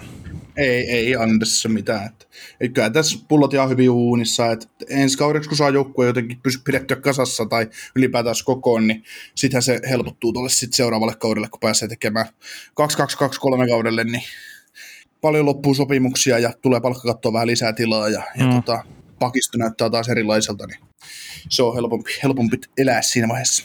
Kyllä, kyllä. No, mitäs Vegas Golden Knights, missä mennään, mitä pitäisi tehdä? Ja onko kaikki, tai niin kuin helpoin sanoa vaan, että hommatkaa ykkössentteri josta, niin homma on aika lailla siinä. Niin, äh, tota, se tasaisen, ta, ta, tasaisuus on tässä semmoinen iso, iso kysymys, että et on niin kuin Mark Stonein näköinen joukkue sitten aika monessakin mittakaavassa. Omaispotentiaalia, mutta jää vähän tuommoiseksi torsokset. Hmm. Joo, en mä tiedä, siis puolustus on tässä ihan mun mielestä hyvin kasassa ja ei ole maalivahti peli semmoista isoa kysymysmerkkiä itsellä, että okei, Flöri rupeaa vanheneen, Lehner ei ole voittanut ikinä oikein mitään, mutta mun mielestä ne on molemmat hyviä NHL-tason veskareita hyökkäyksessä. No mä tykkään itse sitä Carsonin ketjusta, että vaikka nyt ei sitten pystynytkään hinaa tota jengiä sitten finaaleihin asti, mutta se, että onko siinä joukkueessa ykkössentteri, mikä, mistä se lähtee sitten kuitenkin monesti toi joukkueen rakentaminen, niin sitä siinä ei ole ja ei ole mitään niin Sandra Stevensonia vastaan, mutta ei sen pitäisi olla ykkössentteri aina haarassa. Ei, ei, vaikka se muodostaa hyvän kentän Butcheret ja Stonein kanssa, mutta kyllä se sitten näkyy aina ratkaisevissa pelitilanteissa, ja etenkin kun Stone ja Butcheret eivät ole mitään snipereita.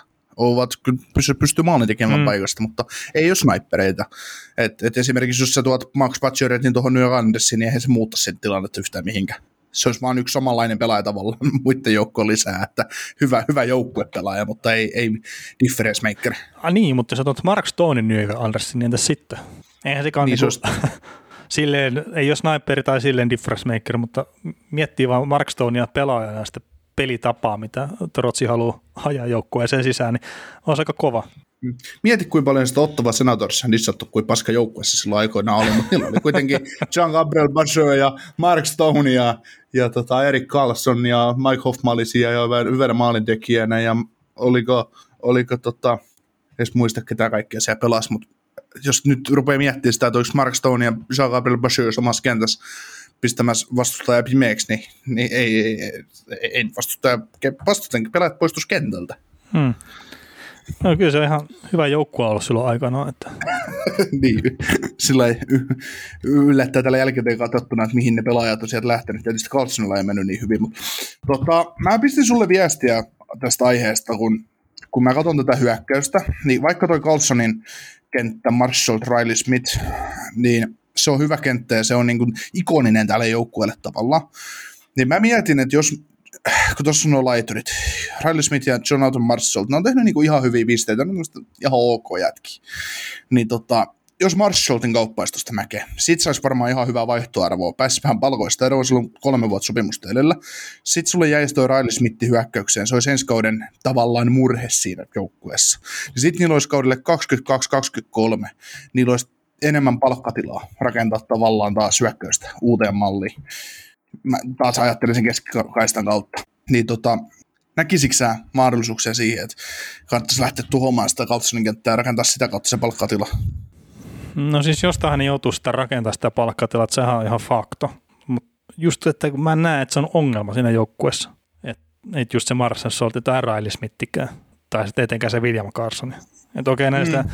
Riley Smithillä on vuosisopimusta jäljellä ja Soltilla on kolme vuotta ja William Carsonilla pikkasen enemmän sitten, mutta mutta tietenkin siis jostakin on pakko luopua, että sehän on fakta. Mm, kato, mä pelkään tässä sitä, että nyt, äh, mä perustan nyt tämän teorian nyt ihan siihen, että miksi mä lähtisin Marshalltia kauppaamaan ennen Riley Smithia tällä hetkellä, on se, että ne saisi just tosiaan sen palkkatilan, ja ne saisi tavallaan, kun t- tällä joukkueella on iso vaara jäädä tasapaksuksi todella tasapaksuksi. Semmoiseksi joukkueeksi, joka nyt pääsee konferenssifinaaleihin, mm. mutta ei mitään mahdollista päästä siitä eteenpäin. Tai voi päästä joskus, mutta ei ole finaaleista tässä mahdollisuutta. Niin jos ne pistäisi nyt nyt Marshalltin pihalle, ottaa sillä asetteja sisään, onko sitten prospektia tai jotain semmoista, että se ei vaikuta palkkoihin mitenkään, ja ensi kesänä ne saisi pistää Riley Smithin kanssa ää, ulos, niin niille tulisi 10 miljoonaa hujauksessa siihen, että ne pääsisi parantaa tavallaan sitä kärkeä, koska mun mielestä Marshall ja Riley Smith, ne on, ne on, niin kuin, ne on hyviä jääkäkkölijöitä, mutta ne ei, ole, ne ei ole difference makereita tuolle joukkueelle. Ja tämä joukkue tarvitsee difference makereita. Niin, tota... niin toki tämän joukkueen se vahvuus on myös se, että, että siinä on sitä laajuutta. Mm, niin, niin. Ja no, nämä nyt on, se, että, se, siis tämä nyt on tyhmästi sanottu siis omalla tavallaan, mutta Mark Stone ja Max Pacioretty, että ne eniten tienavat hyökkäät tuossa joukkueessa, niin se on omalla tavallaan ongelma. Mm. Ja siis Mark Stone on älyttömän pelaaja, voisi jopa sanoa, että se on tuon palkkansa arvone, mutta sitten taas, että kun lähdetään ratkaisemaan niitä pelejä Stanley Cup, tai kun ollaan menossa Stanley Cup-finaalita kohti, niin aika näkymätön oli Mark Stone. Ja sitten, okei, okay, me ei tiedetä, että valehteliko hän vai ei, mutta sanoi, että tämä ei ollut niin kuin mitään vikaa missä, että hän on ollut täysin terveenä pelaamassa pelejä. Niin, en mä epäily, miksi se valehtelisi sitä. No ei, mutta siis hän nyt tuntuu ottava aika siis silleen itseensä sen kaiken, että, että miten ratkaisevia virheitä se teki ja kaikkea tämmöistä, niin sitten en varmaan halua antaa mitään tekoa myöskään kellekään sitten, että vaikka olisikin oikeasti ollut loukkaantuneena. Että en mä ihmetteli sitä, että siellä olisi joku vamma, mutta hän ei vaan halua kertoa sitä, että sitten jengi rupeaa selittelemään sitä, että okei, että no sen takia Mark Stone ei ollutkaan niin hyvä kuin mitä ollaan totuttu näkemään. Joo, mutta helpoinhan tie, jos ajattelee Vegasia ilman suurempia muutoksia, niin on se, että Cody Glass ja Peter Krebs breikkaa ensi kaudella isosti NHL ja Jack Dugan tuo laitoväkkäjänä no yliopistotehonsa NHL ja Pakiston, Pakiston kasvaa tota, Kaidan Kortsakia ja Dylan Koklania NHL-mittakaavat täyttäväksi pakeiksi, niin asiat on korjattu todella helposti, mutta, äh, niin. mutta se, että kuin todennäköistä se on, niin se on toinen juttu. Että. Mm, mutta kyllä siis jos hyökkäjä, jos jotain pitäisi lähteä jonnekin siirtämään, niin kyllä mä miettisin sitä, että pääseekö tuosta Patcherettistä eroon. Niin, se olisi helppo tapa tehdä se 7 miljoonaa sinne ja sitten seuraava helppo tapa olisi se Flurry tehdä se lisää mm. 7 miljoonaa, mutta, mutta se just, että kyllähän mä nyt mieluummin itse, itsekin Patcherettista ennen luopuisin Carlsonista tai, tai tuosta Marshallista tai Smithistä tai Flurrystä, jos sitä palkkakattoa tilaa tarvii tehdä. Mutta mitäs tota, tarvisiko jos sä nyt olisit Kelly McCrimmon, niin haluaisitko sä väistämättä tehdä Alex Martinezille tilan, että se saadaan jatkettua tosiaankin? Äh, niin, no siis minkä verran tarvii sitä tilaa sitten, että kyllä toi sitten siis, jos tuohon pakistoon jää Pietrangelo, Theodor, McNabb ja sitten sinne jää joitain muita. No Whitecard vaikutti ihan hyvältä silleen kaverilta ja varmaan pystyy vielä saamaan sitten tota, lisääkin itsestään irti, että on kuitenkin niin, vasta niin, 24 ja suhkot vähän NHL-kokemusta jne. Joo, ja toi Nicholas Hague ja sitten nuo pakit, mitä mä tuossa luettelin, mitä tuonne on tulossa, niin onhan se pakisto niin kuin ihan hyvässä mallissa. Nick Holden tietysti myös hyvä kolmosparin pakki. Äh, niin, niin. mutta tota, kyllä mä nyt sanoisin, että se Martinez olisi totta kai niin kuin vahvistus tuohon pakistoon, mutta että minkä verran se maksaa sitten ja, ja näen, että, että just joku 4-5 miljoonaa, niin No sitä pitää miettiä, että mistä pitäisi luopua, että saa sitten Martinsin pidettyä. Mm, mä, tota, äh, mä luulen, että, Vegas, mitä, jos mä olisin Vegas, niin mun olisi Martinekille, mä tarjoisin sille kolme vuotta ja ää, maksimissaan neljä ja puolta miljoonaa kaudessa. En yhtään enempää. Hmm. Et sit jos sä, koska Martinek saa enemmän rahaa vapailta markkinoilta ihan varmasti. Saa varmasti, Mut, mutta saako parempaa tilaisuutta voittaa sitten? Niin, äh, niin, niin että mä, mä tekisin Martinekille kaksi-kolme vuotta jatkun ja sinne kolme ja puoli neljä puoli miljoonaa, se on siinä. Jos et tartu, niin lähde hakemaan rahaa jostain muualta. Mm. Koska 33 vuotta ikää kuitenkin. E, niin, niin, niin, niin. mutta että tosi hyvät pudotuspelit pelasi ja jalkamurtuneena, mikä nyt on suuri kriisi ollut sitten jossakin päin, mutta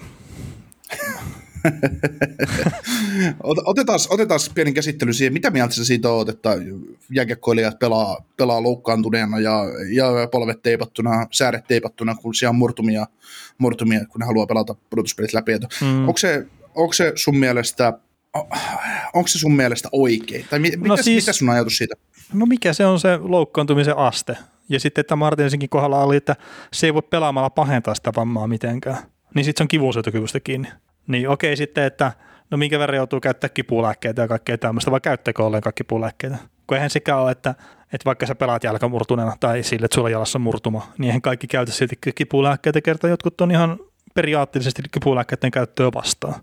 Mutta kyllä ne on niinku pelaajan omia päätöksiä sitten, että jos lääkärit on sille, että okei, että on niinku susta kiinni, että sä et pysty tavallaan tekemään mitään hallaa itsellesi, ellei sitten pumppaa kroppaa täyteen lääkkeitä ja sitten sulla on joku vatsapaskana muutama vuotta myöhemmin, niin kuin tämä Tarjan Kesslerillä tilanne, mutta siis niin tyhmä kuin se onkin, niin tässä elämässä ihminen kantaa vastuun itsestään pääosin.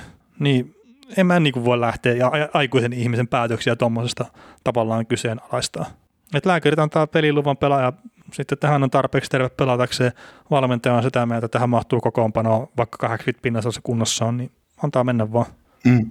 Et toki ne on sitten ikäviä, että just jotkut autoräilyt, protokollat ja muut, niin niitä pystyy ilmeisesti jollain tasolla kusettaa, kusettaa niitä juttuja, mutta niin nekin on sitten sitä pelaajan omaa, omaa päätöstä. Että toki pitäisikö sitä kulttuuria saada enemmän semmoiseksi, että oikeasti parannellaan vamman tienneen, niin ehkä joo, mutta ne on semmoisia niin hankalia. Sitten jos sä haluat pelata täysin terveenä, niin sä et pelaa kymmentä ottelua kaudessa. Mm. Meillä on yleisurheilupiireissä semmoinen sanonta niin kuin noista harjoittelusta tai no harjoittelusta pääsääntöisesti, että jos sun aamulla on tuntemus sellainen, että sä et saa tänään treenissä parasta itsestä irti, niin jää koti jo.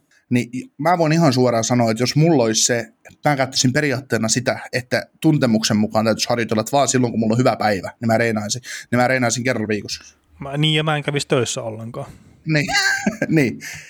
että se, tämä on vähän sama niin kuin loukkaantumisissa. Ja sitten se just, että normikaudella pelataan 82 peliä, niin rupeeko, rupeeko ajatella, että Martinekilla on jalka, tai ajatella, että pelaajalla on murtunut sormi vaikka, sormi vaikka kierroksella 70, ja sitten silloin on tullut joku rintalihasvamma pudotuspeli ekalla kierroksella, niin rupeako se lyömään, lyömään hanskoja tiskiin siinä vaiheessa, että en muuten pelaa pudotuspeleissä, kun vähän sattuu toi rinta tai vähän mm. sattuu sormi. Et jos siihen saadaan kipulääkkeellä tavallaan, että se pystyy toimimaan. Eli ei, ei, ei se ei, t- tässäkin niin kuin tätä asiaa, kun tä, mistä, mistä tässä on puhuttu, niin se kertoo siitä, että joko se ihminen, joka kehtää, tai niin kuin kirjoittaa esimerkiksi tällaisia asioita, niin siinä välttämättä ei ole sitä urheilullista taustaa, tai ei ole sitä, ei ole sitä kilpailuviettiä, mikä näillä urheilijoilla on ihan älytön.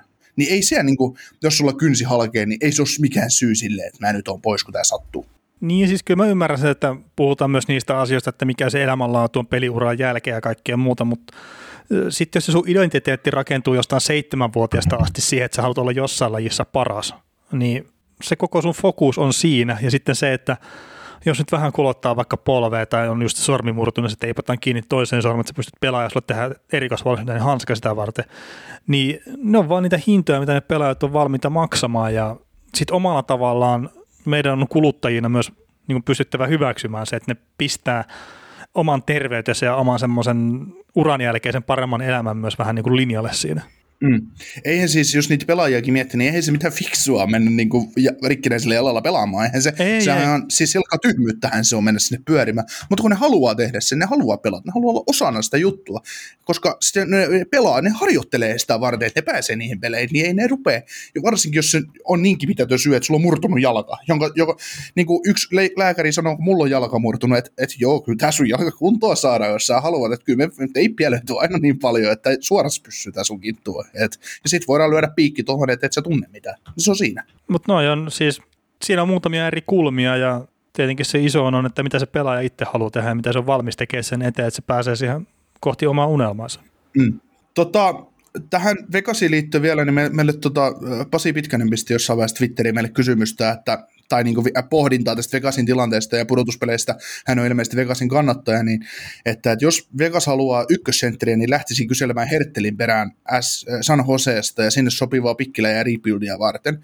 Ja hän haluaisi nähdä Oleg Martinesilla jatkolappuun ja Reevesin sopparia pitäisi pistää ulos ja bottom six pelaaja, äh, niin jo pelaaja, joka pystyy tekemään bottom sixistä maaleen sisään ja Smithin soppari voi mahdollisesti pistää, pistää kanssa ulos, niin olisiko sun mielestä Thomas Hertel sellainen pelaaja, että se tekisi muutoksen tälle joukkueelle? Meillä on mun mielestä Thomas, Thomas Hertelillähän on se pykälä, että hän sanoo kolme joukkuetta, mihin hänet voidaan kaupata, Pete Pueri täällä päävalmentaja, niin olisiko semmoinen juttu, että Hertel ykkösetteriksi tuohon poppooseen ja eteenpäin? Mm, no siis olisi nyt yhtään miettimättä sitä, miten saattaa kemiat kohdata sitten muiden kaveritten kanssa, mutta olisi se Chandler Stevensonin upgradeaus. Mm. Mutta kun mä mietin jotenkin Hertteli enemmän hyvän joukkueen kakkosentteriksi kuin hyvän joukkueen ykkössentteriksi. Voithan se Stevensonin pistää ykkössentteriksi, kun Hertteli kakkosentteriksi. No niin, ja Karsani kolme, no niin. No niin. Mutta siis, mm, toi on hankala. Hankala, että ei se ole semmoinen sateentekijä, mistä nyt varmaan niin kuin mekin puhutaan monesti näistä kuin mitä pitäisi olla. Mutta sitten sit kun se saattaisi, kun tuo muuten tuo joukkue on niin tosi lähellä, niin sitten se joku hertteli saattaisi olla se riittävä paljon, se tavallaan tönää se viiva yli. Mm. Mutta mieti Hertteliäkin. Hän on ollut ensin Joe Pavelski ja Lukan Kuturin varjos. Nyt hän on vähän Lukan Kuturin varjos vielä. Hän on siis ykköstarpan rooliin, sä saisit Patsioretin ja tuommoisen kahden suunnan Jyrän kuin Stone rinnalle, niin siinä olisi semmoinen mahdollisuus, että siitä voisi tulla todella vaarallinen kenttä. Hmm. Joo, joo. Kun siinä on kolme peliä lykästä pelaajaa sitten samassa kentässä. Joo, ja sitten mä tykkään Herttelistä pelaajana, että ei se nyt ole siitä kiinni, mutta tosiaan, no se nyt saattaa johtua siitä, että se on ollut siellä vähän muiden tähtien varjossa Sanjosessa käytännössä koko uransa, niin jotenkin enemmän mieltää se ehkä kakkosketjun pelaajaksi kuin ykkösketju. Niin, siis mä, mietin, mä, mä mielen Hertteli semmoiseksi pelaajaksi, että siinä on semmoinen kakkoskorin jätkä, joka puhkeamalla kukkaa voi nousta isoksi tarpasta sarjassa. Semmoiseksi, että, että kun aina mietitään niitä, että, että ei osattu arvata, että tämä pelaaja on näin hyvä, niin esimerkiksi Vegasin ensimmäinen kausi oli hyvä todiste siitä, että oho, Carlsoni tuli läpi, oho, tämmöinen Marshall tuli läpi, oho, Riley Smith tuli läpi, niin että siinä olisi mun mielestä aineesta olla semmoinen, tämä Alex Takki on yksi hyvä esimerkki, oho, tämmöinenkin tuli läpi. Niin, mutta joo, kyllä toi, no Hertteliähän me jossain kohtaa puhuttiin, että se voisi olla semmoinen hyvä tutka-ala liitävä kaveri. Mä en muista mihin joukkueeseen mistä puhuttiin, mutta... Columbus. Joo, mutta tommonen melkein piste per pelikaveri Sanjosessa ollut nyt jopa viime kaudellakin, vaikka ei ollut ihan semmoinen hehkeen kaasi joukkueelta, niin miksei, miksei. Olisi kova hankinta kyllä. Kyllä, mutta tämä joukkue jatkaa kontenderina ja toivottavasti tämä nyt pystyy tekemään isot muutoksia, että se, se pystyisi ottaa se viimeisen stepi, jotta se voi voittaa Stanley Cupin. Hmm, niin kyllä. Mutta hei, tota, onko sulla tähän vielä lisää vai menemme tuohon viikon ainoaseen kysymykseen? no eipä mulla tähän mitään lisää, että mennään tähän viikon ainoaseen kysymykseen, mikä oli kiitos kiitos tosi helppo sitten tälleen. no eli tämä sama, samainen Vegas-fani, eli Pasi Pitkänen pisti Twitterissä tänään, että, tänään torstaina, että mitkä ovat teidän vahvuutenne ja heikkoutenne NHL podcastereina, missä koette olevanne hyviä ja missä näette vielä parannettava. Oletteko miettineet suunnitelmia näiden asioiden kehittämiseksi? Jos olette, niin millä tavoin ja millä työkaluilla? Hiljasta pitelee. no tota, jos miettii, mä en tiedä minkä takia mä itse aina lähden kehityskohteiden kautta miettii omaa tekemistä, en pelkästään tämän, tämän parissa, vaan niin kuin muutenkin, niin se mitä itse miettii, mikä sitten saattaa olla, että muut ei ole samaa mieltä, mutta semmoinen niin tarinankerronnallinen puoli, niin mä uskon, että me pystyttäisiin ihan se sama tavallaan tietotaito tuomaan tähän myös niin kuin paremmalla viihteellä, niin sanotusti, jos saat Niko kiinni, mitä mä tarkoitan. Mutta se tarinan kerronta ei ole mun mielestä ainakaan mun mikään suurin vahvuus ja no se, että Niko saat itse päättää, että onko se sun. Mutta se nyt tulee semmoinen niin selkeänä ehkä yksittäisenä juttuna, että et ei, ei, pidä niin kuin, ei pidä sekoittaa tavallaan siihen, että ruvetaan keksimään juttuja, vaan että sen tarinan eri jutuista voi kertoa monella eri tavalla. Joo, no joo, tavallaan, tavallaan olisi se eh, varmasti kuulijoille mukavempaa, jos me pystyttäisiin avaamaan just tämmöisellä toisenlaisella tyylillä juttuja, mutta sitten taas se, että, että mäkin olen monta kertaa tässä meidän podcastissa, ja me ollaan keskenään siitä otettu ja harmitellut, että kun kaikki se asia, mitä me täällä puhutaan, niin on myös jo muiden luettavissa. Et meillä ei täällä ole ha, har, siis meillä on varmaan yksi prosentti meidän podcastin asioista ollut sellaisia, mitkä on tullut, niin kuin, että ollaan kuultu se jostain, mitä, mikä ei lue jossain niin kuin mediassa. No joo, mutta podcastin tekeminen ylipäätään semmoinen media, että et sä pystyt täällä breikkaamaan mitään uutisia. Niin, mutta uusia tarinoita tai juttuja pystyy kertomaan kyllä, että, että jostain niin kuin, puukoppikäytävältä tai muuta, että, että mitä niin kuin, no joo. ei ole missään no joo. juttuja. Joo, mutta se, se, nyt on tavallaan se sun haave, että mihin suuntaan sä haluaisit, että, että pääsee tekemään paikan päälle ja, päälle ja kaikkea muuta semmoista, että, että mä en, siis se, se on jotenkin vaikea sanoa, että mitä lisäarvoa se toisi ja ihmiset arvostaa erilaisia asioita tietenkin siinä, että mä luulen, että meilläkin on kun on kuulijoita jonkun verran, niin on erilaisia syitä, minkä takia meitä kuunnellaan. Mutta tota, mm. jos miettii vahvuuksia, niin kyllä nyt sanoisin, että, tämä, että me ollaan tehty tätä hetken aikaa nyt yhdessä, niin tämä meidän yhteispeli toimii nyt jo aika hyvin mun mielestä.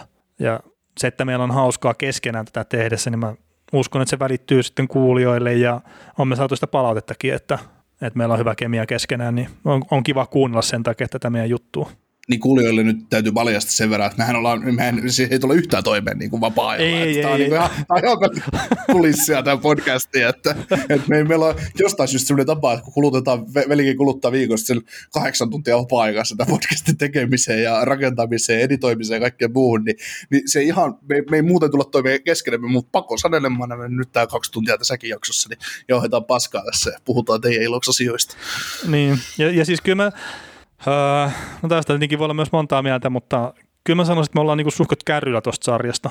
Että totta kai me voidaan olla aina parempia siinä ja mm, jos miettii sitä, että mä, tässä nyt on muutamia vuosia tehty Nikonkin kanssa, että nyt on koulu, neljäs kausi tämä nyt on, mm. mitä me tehdään podcastia, niin kyllä mun NHL seuraaminen on koko ajan lisääntynyt tavallaan siinä sivussa, mikä on sitten tietenkin kaikesta muusta hitto pois, mutta et, et me ollaan hyvin kärryillä tässä sarjasta mun mielestä, ja sitten tietenkin kun me seurataan koko ajan enemmän ja enemmän, niin sitten meillä on siihen seuraavaan kauteen lähdetty se pohjatieto tavallaan paremmalla tasolla kuin mitä me oli edellisellä kaudella.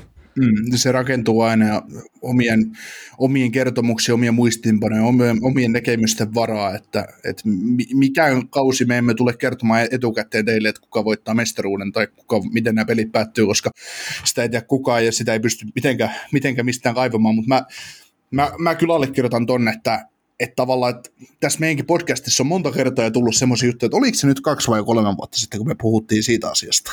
Niin, tai että joku ennustus on tavallaan, tulee niin kuin, että on se sitten mennyt oikein tai väärin, niin ne tulee aina mieleen, että herhana, mehän puhuttiin tästä, että näin tässä varmaan tulee joskus käymään tai jotain muuta.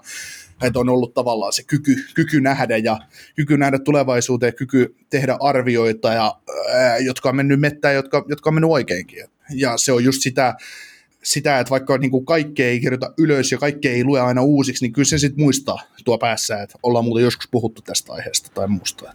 Hmm. Yksi, ö, sanotaan semmoisia vahvuuksia, mitä mä itse tykkään meidän podcastissa, on se, että mä uskon, että meidän kuulijat tykkää, tykkää meistä ja meidän tyylissä siinä, että me ollaan suhteellisen objektiivisia asioita suhteen.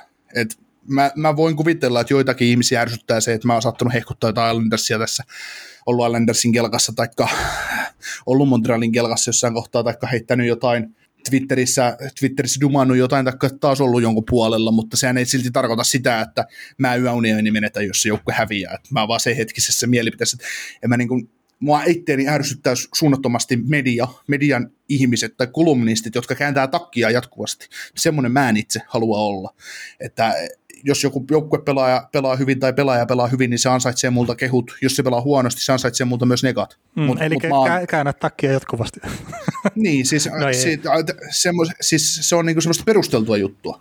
Niin. Et ei, et se, et jos mä muutan mielipidettä, niin, niin siinä täytyy olla tosi vahva. Tiedätkö mutta täytyy, mulla täytyy olla näyttö siihen, että mä että mä käännä sitä niin kuin kovin help- herkästi. Niin, ettei ihan yhdestä pelistä ole sitten kiinni, niin, no, tai yhdestä no, pudotuspelisarjasta. No niin, no sitä just, että, että se on monta kertaa, se on tavallaan niin ongelmakin itsellä, että joskus, joskus no mä oon sitä Jack Campbellia esimerkiksi kiutellut, että se ei ole riittävän hyvä maalivahti, mutta tällä hetkellä mä oon sitä mieltä, mitä sä sanoit ajat sitten, että se voisi olla tulevaisuuden Toronto ykkösmaalivahti, että ei, ei ne välttämättä tarvitse ketään, kun ne voi pelata sen kanssa. Siis siinä on esimerkiksi yksi juttu, että mä elän tavallaan vanhassa tiedossa.